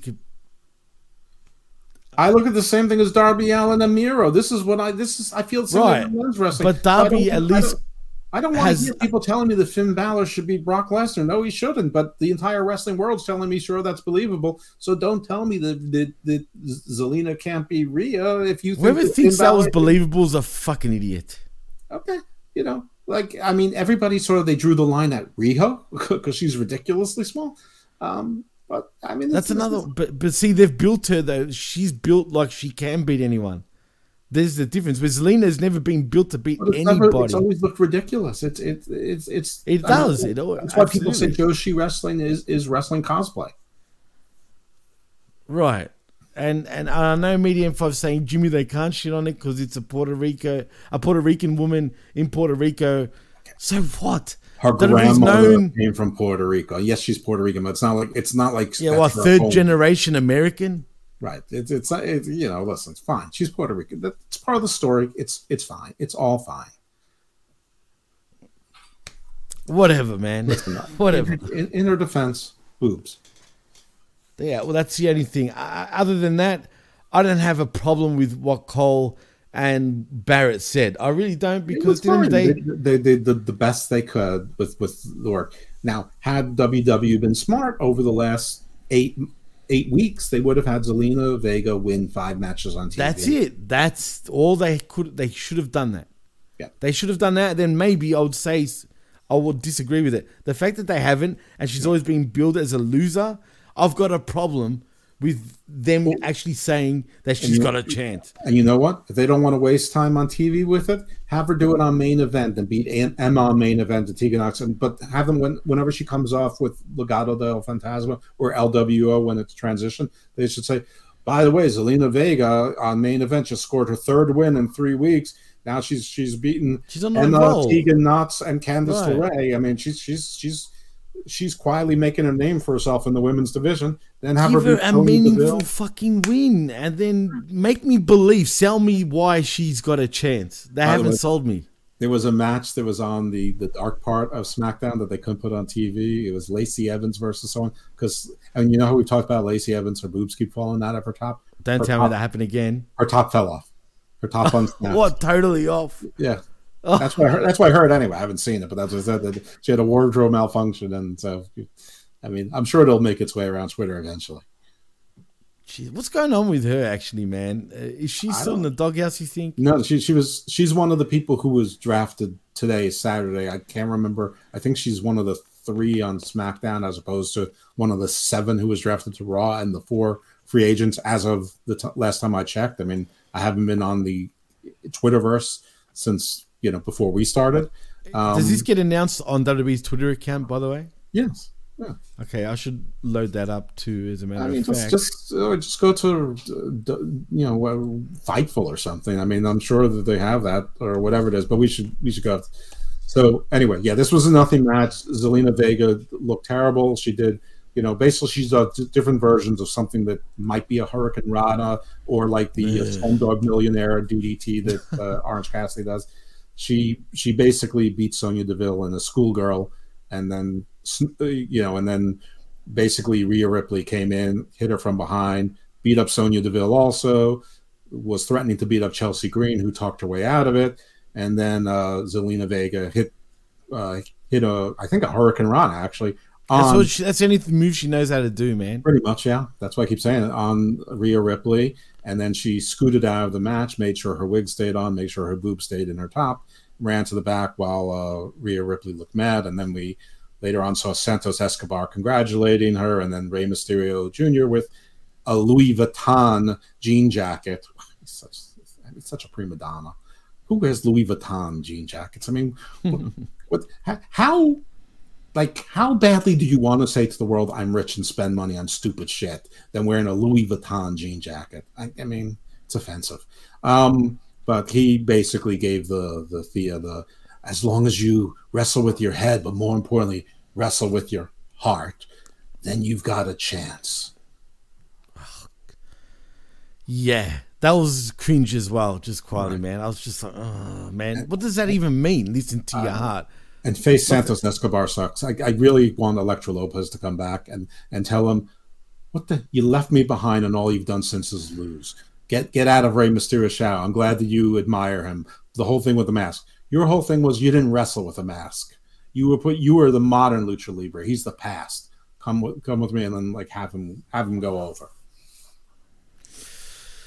WWE, what are you doing? Stop being AEW right now, man. Please. All right. Well, tell me what's next, and I'll talk it while you're looking, because I think that we. Oh no, I've already looked. We'll get to that at the end because essentially that'll be the end. Those extra draft picks. Right. But next we have, let's see, did I mention? Yeah, I did mention that. Let's go back to the draft because it is round 3 now officially, as we get Bobby Lashley going to SmackDown next and Raw pick Drew McIntyre. Huh? I'm not happy about that. Good picks, but Bobby should be higher, man. He should be above Riddle, that's for sure. Of course, he should be above Riddle. And actually, I would have liked Bobby to be on Raw because I want Bobby to be the WWE World Heavyweight Champion, and now he's stuck there behind Roman. He's there to be fed for Roman, right? Exactly. Right. Listen, if it's a legitimate feud, that's fine. And I don't think I would mind seeing Bobby and Solo go at it. So I think that'd be cool, man. I mean, the old Haas against the young Haas. Except Lashley's just so much bigger than Solo. Solo is like medium size, but he's not that big. No, but Lashley versus Umaga, then and now, come on. True, that's a good actual little storyline. Actually, when you put it like that, yeah, because they used to, be. You go, I beat you once before, except it was your uncle. Yeah, I beat your uncle Eddie. Ooh, Eddie Fatu. Damn, that's cold. But is WWE smart enough to actually? Oh, by the way, tell that story? Was the remember months ago when Punk said, "You're not even in the top 3 Eddies that I faced in the ring," and we're like, yeah. Eddie Edwards. It was Eddie Fatu. Eddie Fatu, right, exactly. Because they were close. I was like Eddie Edwards. I'm like Eddie Guerrero, obviously. What did I say? I remember saying it wasn't Eddie Edwards. He wouldn't have been talking about him. But I think I probably would have said Eddie Guerrero. Didn't think of Eddie Fatu as in Umaga. Eddie Guerrero was obviously number 1, and I can't remember who number 2 was. But like Eddie Edwards was the only 3rd one I could think of. I can't think of the 2nd one now. But it was Eddie Fatu. Oh man, that's funny. Edwards and yeah, could have been. But staying with round 3, because next SmackDown pick AJ Styles, Michin, Luke Gallows, and Carl Anderson, essentially the OC. That's what I meant, where they drafted one guy and three pieces of luggage. doesn't make sense. Yeah, I know, but... And Raw picked The Miz. I mean... Okay. Here, I'm good. The only thing I can tell you about The Miz is that Raw's a 3-hour show, and they put Miz TV on practically every week for 15 to 20 minute segment. That is the sole reason for this. He's just filler, baby. Right. But otherwise, the OC and Meechin wouldn't have been drafted at all. So whatever, it's fine. AJ came in. The Vikings came in, and they're with Valhalla. She took off her headdress, so you knew that there was going to be some action. And AJ goes, "Oh, I see. It's 4 against 3. You're smarter than you look," which was actually pretty funny. It was like a Jerry Lawler joke. And AJ, since he's not fully recovered, said, "I'll take care of this. I'll just scooch over here to the ring and sit on the turnbuckle." And he perches himself on the turnbuckle and goes, "OC, handle your business." And the OC makes short work of the Vikings. They beat them up, and they do whatever their version of the 1D or whatever their finisher is on. I think it was Ivar. No, it was who's Sarah Rowe's husband? What's his name? Eric. Yes, right. Eric Rowan. Right. Eric Rowan. No, sorry, not Eric Rowan. Not Eric Rowan. Right, just Eric. Rowe. Yeah, don't worry. Yeah. So I was thinking of the big redhead guy for some reason with the name, but yeah. Right. So the OC and Meeching finally got a reaction from the crowd. No, it was totally for AJ Styles. They don't care about you three. They don't want none. Clearly, they don't want any of Gallows and Anderson. But apparently, Chris is a huge fan of theirs. Yeah, that took me by surprise too. Me too. I could have sworn he used to say bad shit about him, but maybe I'm wrong. I'm a fan of theirs. I've always said I'm a fan of theirs. You are, yeah. I've always said that. You've been. I mean, I'm not saying he hasn't. I just don't remember it. Neither do I. But I've always said also that they are a cheap version. They're a wish version of the Outsiders. Oh, yeah. I mean, that's what it is. No, they're not even wish. They're like, what did I say that one time? They're like, I kind of sort of want this.com. Yeah, exactly. I mean, I'm just being honest, you know what I mean? And they're goofy. They're overly goofy at times. Like still. If you're throwing Meechin for free, I sort of want it. She doesn't suit this crew, dude. What does she suit? Yeah, why do they even bring her back at this point? They should just, I don't release her and be done with her now. That's it. Like, I don't know about any of this, but they're anyway. AJ and crew are on SmackDown, right? So now we have another veteran. So you have another guy like Edge, that is versatile. You can have six mans. He can be a face. He can be a heel. He can be someone that Roman has to overcome, with or without Solo's help. Maybe they regret not having the Usos around because the OC and they're outnumbered for a change. Who knows? Whatever.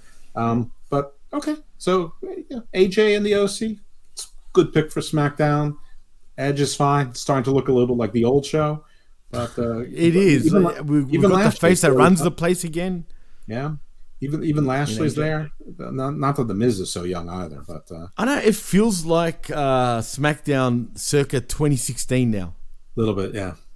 Do you know what I mean? But anyway, so after round 3, we've got another matchup, and it's the main event. As a matter of fact. Mm-hmm. It was AJ Styles and the OC brawled with the Viking Raiders, as we're talking about. Big fuck. But wasn't there another draft pick? Yeah, there is. There is. There's a few more, as a matter of fact. Where was I? I was up to round 3, so round 4 after that is the last sort of batch. Thankfully. So round 4 is the last batch after the main event. I'll get to that. So the main event was Owens and Zayn defeating the Usos in a WrestleMania title rematch and retain their WWE World Tag Team Undisputed Championships.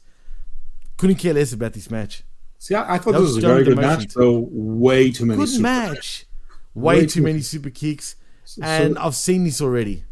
Yeah, it was a little bit different, mostly the super kicks. But so the story here was midway through, Paul looks to Solo and says, "Now it's your night. I just got the call." And so Solo saunters off to the ring, so we don't know. We think we know what Solo is going to do. He's going to clobber the Usos because they lost, and he's going to kill them with spikes. He's going to commit was that fratricide when you kill your brothers, something like that. He's going to do double fratricide. But instead, he's ambushed by Riddle, who now is on Raw, but I guess still thinks he's part of this. And Riddle fights him out of it. But by the end of the show, somehow We don't see how, but Solo got away from Riddle, and he's just staring at the Usos who, you know, they're so upset that they lost. They can't believe they lost again. So we don't know what Solo was going to do. Was he gonna beat up Sammy and Kevin, or was he gonna do what we thought, to betray his brothers because they're failures? And that's sort of a cliffhanger, and so that's why I think it makes sense that the Usos get drafted to SmackDown. That's the cliffhanger for Raw. For SmackDown, which I thought this was well done. If this story is going to continue and you want to keep it going, fine. I'm getting bored, dude. Yeah, but we're done hearing the Sammy Kevin stuff. So I think, I think that was the thing that was getting. Who knows? Well, let's find out what happens if Jonah and Zion Quinn get drafted to SmackDown. We got some more Samoans for Roman. What do we call it? Just the Samoan line after that? Whatever, they're all related, right? Well, technically, not really, but you know. You don't know. Oh, maybe they are. I mean, Samoa only has like... listen, ask Chris. He'll tell you that there's mitochondrial Eve somewhere there. We're brothers, Jeff. Africa. We're all African. Related somewhere. Well, apparently, the first human being did come from Africa, supposedly. So if that's the case, Whoa. We know that the gods made the first humans from dirt or clay. Oh, that's right. That's right. My bad. I don't believe in the Big Bang Theory anyway. Just quietly. Nor should you. You believe in the Word. It's much different. True. Well, anyway, this... The only difference in Big Bang Theory and the Word is what came before that. Right. There's just so much that's not answered. And sometimes I think humans think we know it all, but we really don't. We know nothing. We know jack and shit. But we always will. That's fine. And that's why people hope for aliens, because they think they're going to tell us. They're going to say, we only know like 1,000 years more than you do. I do think there has to be a bigger power than us, man. That's created us. There's somehow. Got to be a morning after. Jimmy, sing us some gospel. Sing us some Greek gospel. Give us some Greek. Don't make me do that, because my grandfather used to do that actually at churches, believe it or not.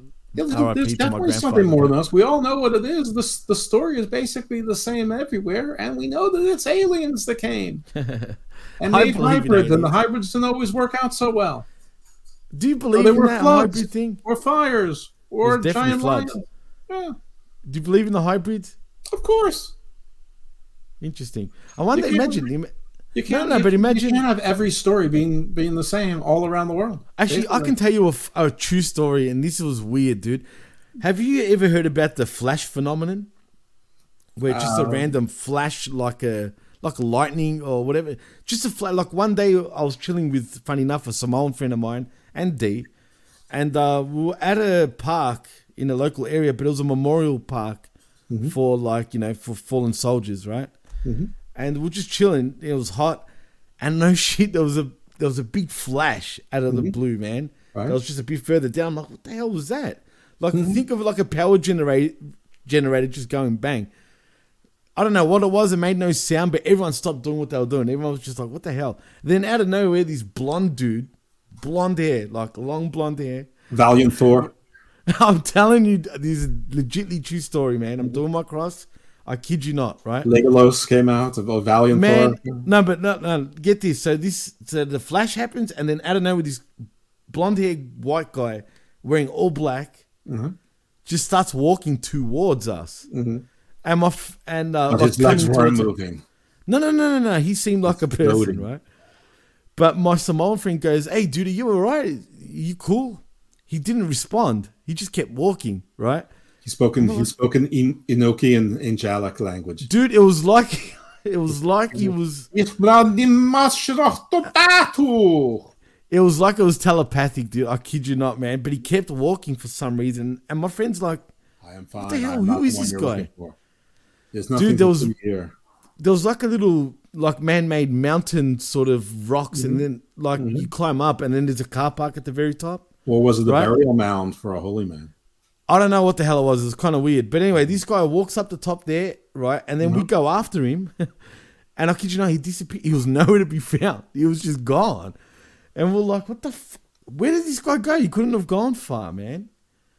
You know what I mean? So yeah, that was kind of weird, but he just got whatever. Right back onto the. He got what's up, cunt? He went back onto the bye. He just got back onto the bye for us and went somewhere else. Hey, he looked like a naughty one of those naughty aliens. But anyway, what up, Pierce? Good morning. Right. Well, cunt. There you go. Well, that, you know, Elric from Babylonian. You know, hero or whatever. Blonde, right. Full blonde. Right. Well, maybe he took a wrong turn on his way to Ultima Thule. Maybe. Or Hyperborea. You were on a show last night. What show was that, Pearson? Go and check out his show, by the way. Shooting the Shit. You won't be disappointed. He literally talks to the who's who of pro wrestling, everyone MMA. In the independent MMA, boxing, you name it. Homeboy, yeah, I mean, even Billy Dibb. That was a great interview, by the way, Pierce. Go check his shit out. Lots of young women who wear, you know, wrestling attire. Yeah, absolutely. Shooting the Shit with Piers Austin. You won't be disappointed, man. And what show were you on, Piers, man? Let us know, bro. You're due to be on our show. I know, that was a cliffhanger right there. I was on the show. Psych! I know. What show was that? Was it the Conan O'Brien show? I mean... Hey, could have been. What show were you on? Was it Ricky Gervais? I'm looking forward to one of the shows that's coming up with him. Was it Piers Morgan on Piers Austin?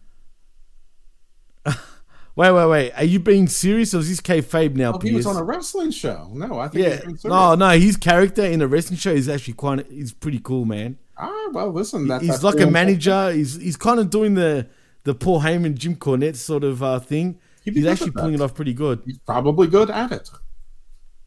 It was a wrestling show, FWA. Hey. Fuck Wilds Associates. No, I'm joking. Okay, cool. So it's kayfabe. So it's not Fuck Wilds Associates?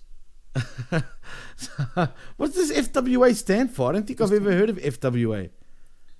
Forever Wrestling Association? Fat Wrestlers Australia. Fat Wrestlers. Fat Wrestlers Australia. That's a good one. All right, so folks, the last part of the draft we had. By the way, I don't want to talk about everyone who made the picks, but Teddy Long, who was the GM forever. Did a pick for, I think, SmackDown instead of Raw, even though he was the Raw GM forever, and he didn't pick a tag team. Wait, was he the Raw? He was a SmackDown general manager. Okay, then he picked for Raw, but he didn't pick a tag team. Okay, right, and he didn't say Valhalla, Hala, Hala, which is disappointing. You know, he just did a little dance, and he looked really old, and not that same second way Barrett goes, Teddy Long hasn't aged today. I'm like, yeah. At least his leg and hip out. Okay, shit. So Raw drafted the NXT Women's Tag Team Champions of Isla Dawn and Alba Fire. We talked about that earlier in the night. They looked legitimately surprised and happy about it, and the whole NXT faces and heels, they were all in basically, I guess, black warm-up suits matching, and they were all clapping. And then with the next pick, which was the Road Dogg, by the way. It was Shawn Michaels who made that pick, pretending it hurt him. And then the Road Dogg, Jesse James, picked. He goes, well, if you didn't like that one, Shawn, I think you're going to lose your smile a second time. And he picked... man, that joke is so funny still, right? I mean... Oh, and before Alba Dawn and Isla Fire, they had an interview with Mackenzie Mitchell. We talked about Mrs. Vic Joseph. And Kaden Carter and Katana Chance challenged them to a title match on Tuesday, which hopefully... they won't win those titles back. I know that's sort of what you do, but I actually think it would be more interesting if they came with those NXT titles and actually challenged, you know, Liv and Raquel right away. So let's see who's best. And they won those. And then because of that, they had to surrender the NXT titles and then go into a tournament. Then Road Dogg for Raw picked Indy Hartwell, the NXT current women's champion. Nobody came up to challenge her. They caught her in a candid where Grayson Waller hugged her, and you know if they knew that was going to happen, he would have never done that because he's supposed to be. I agree. Yeah, for sure. Well, they're two Aussies, man. I mean, you know. I understand. And listen, everybody says everyone loves Indy, and listen, it's fine. As I said at the top of the show, she'll reunite with her kayfabe husband, you know, Dexter Lumis, Index, and her former tag team partner, Candice LeRae, who has nothing else. So they now have two more women's tag teams in what is a both brand tag team title where they have absolutely no team. So they now have two more teams. So, which is a positive. This is a positive. And again, they drafted the NXT people early because of logistics. They want to get them back to Orlando. They want to get them working on the show. They're still youngins. They took some of the probably the ones who are more ring savvy away. And so exactly what Pierre said. That's true. I've heard a lot of stories about it too, man. Like universally well liked. Right. Which is probably why they let the camera be on Roxanne Perez smiling when Indy Hartwell won her title. Everyone does love her. It's strange. Everyone loves her but the fans, it seems. So whatever. She's not very good, but she's not very bad either. She's not very bad. I think everyone overblows how bad apparently she is. She's not great. She's not good, but she ain't bad either. You know what I mean? She's better than Zelina Vega. She's probably slightly worse than Tegan Nox, but she looks more believable than Tegan Nox. Anyway, much more believable than Tegan Nox. She's right there. She's right there in the middle with all the rest. I don't know what they're going to do with the NXT Women's Title. I assume they're going to strip her of it, and then they're going to have a tournament because they need to do something to help their ratings. And Peter says she does what she does well. You know what, man? I've said this before, and I'll say it again. Fucking Aussies always sticking together. No. I'm not trying to be biased, but during her, well, I'm betting. The truth be told, during her indie run in Australia, she was not that bad. She was a lot better than you think, Jeff. So I wasn't actually surprised when she did get signed by WWE, because I felt like at the time she deserved to get signed by WWE. But whatever, I mean, each to their own. But why? What was the point of her winning the NXT Women's Championship just to go on the main roster? Maybe recognition for a job well done, so at least you can say that you've done this. I don't know. I mean, you're the one that thinks the belts are important, so let's assume that they are to me. But let's Karen Wilkerson. I'm afraid of Karen Wilkerson.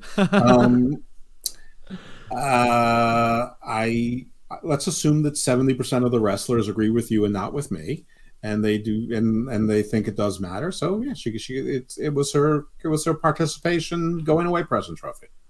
Well, look, he's in his house. It's Jinder Mahal. Ah. He says Indy is main roster ready because them NXT marks are dicks. I kind of agree. I don't really understand the flow of the sentence there, but all right, whatever. I don't get those thoughts how they connect, but that's okay. I don't need to. So that was it. That was the end of the draft. There you go. And then we had the supplemental draft. We already talked about the free agents. So why don't you read out the who went to Raw and who went to SmackDown? Okie dokie. As we know it today, what is it? What, about 6:00 Saturday the 29th? Well, this Eastern is the latest. It's 6:27. So Raw got quite a few actually here. We get the Viking Raiders in Eric and Ivar and Valhalla going to Raw. Dexter Lumis also going to Raw. Candice LeRae also going to Raw. No surprise there. There we go.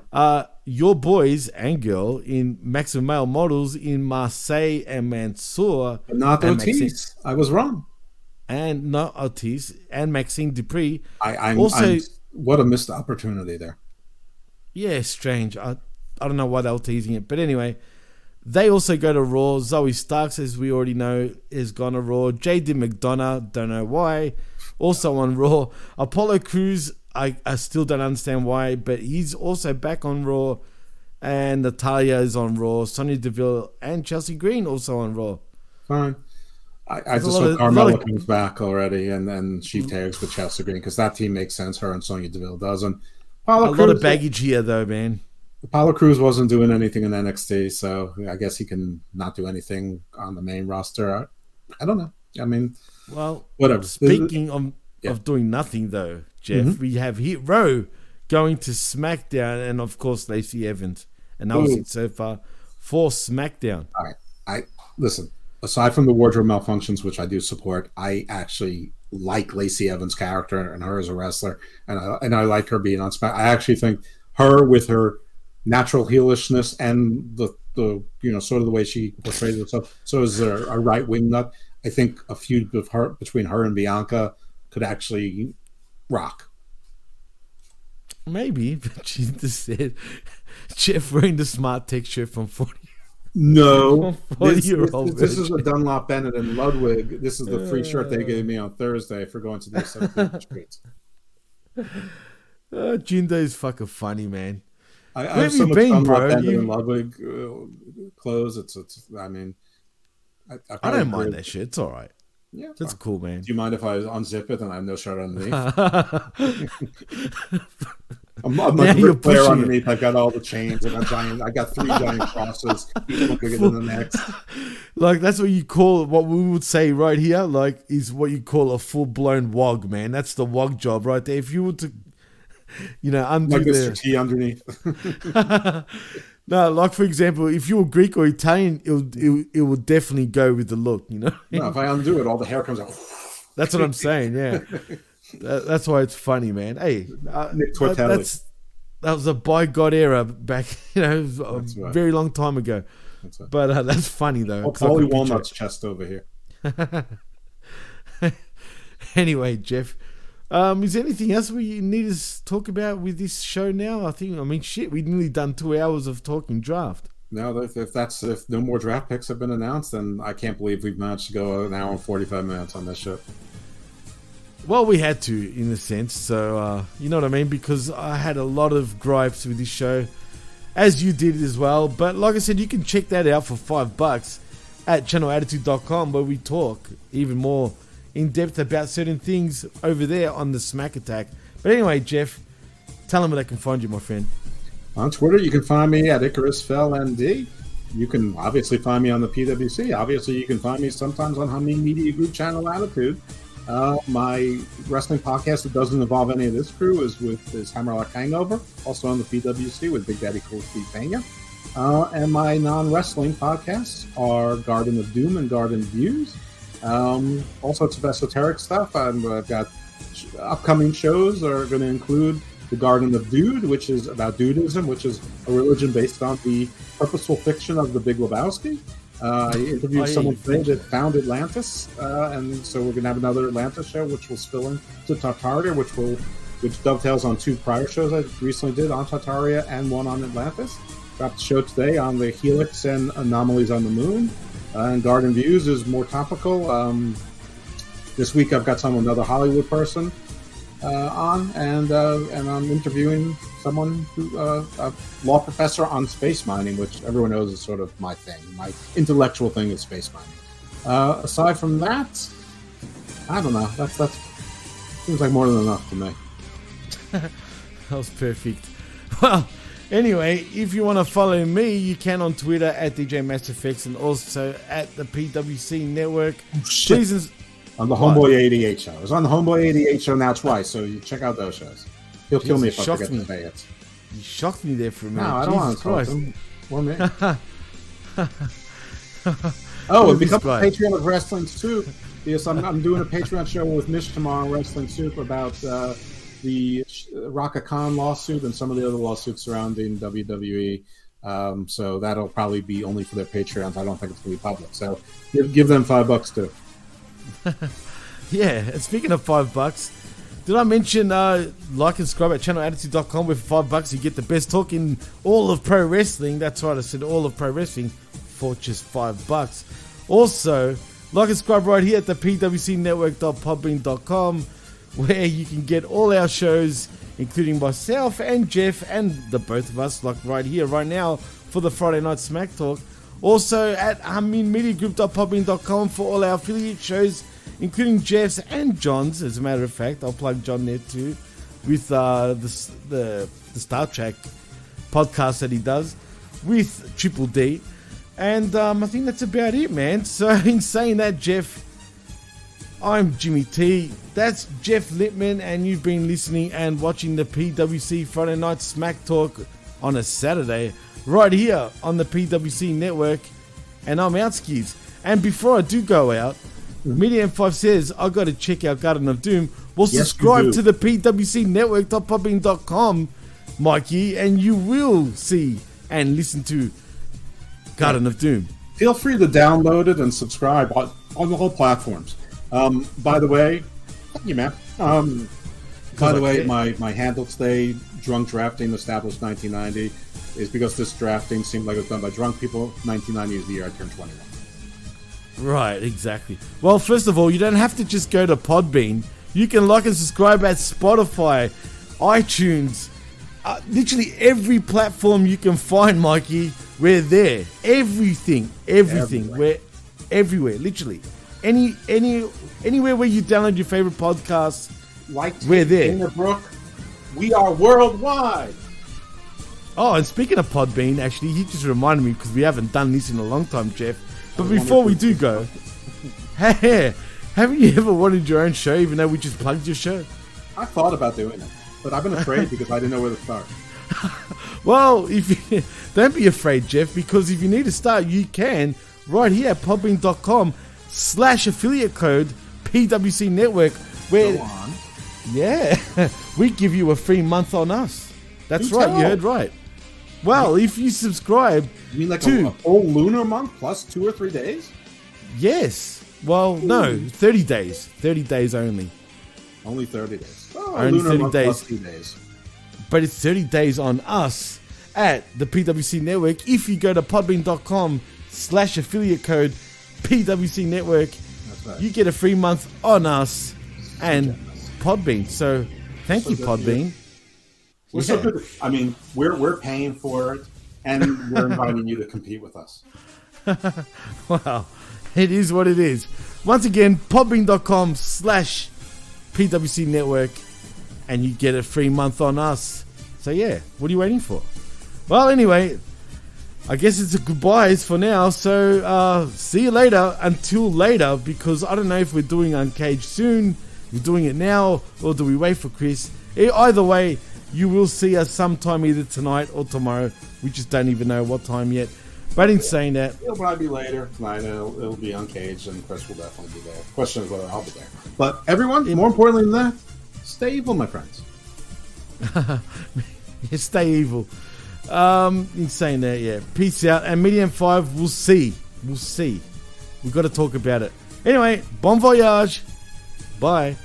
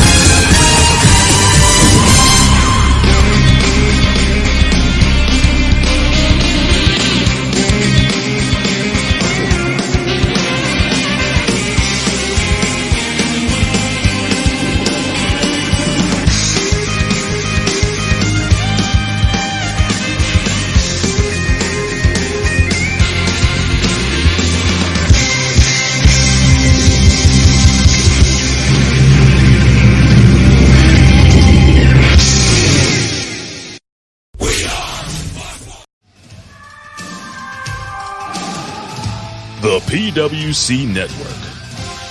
What the world is watching and listening to.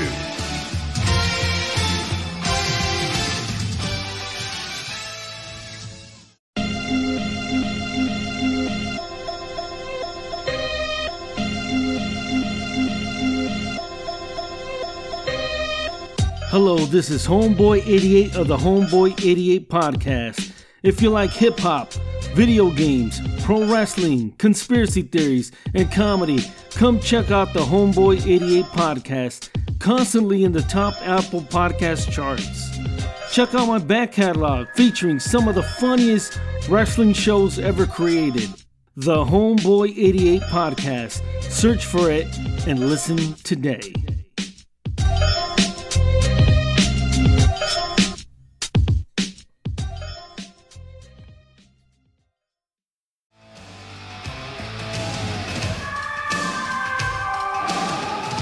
The PWC Network. What the world is watching and listening to.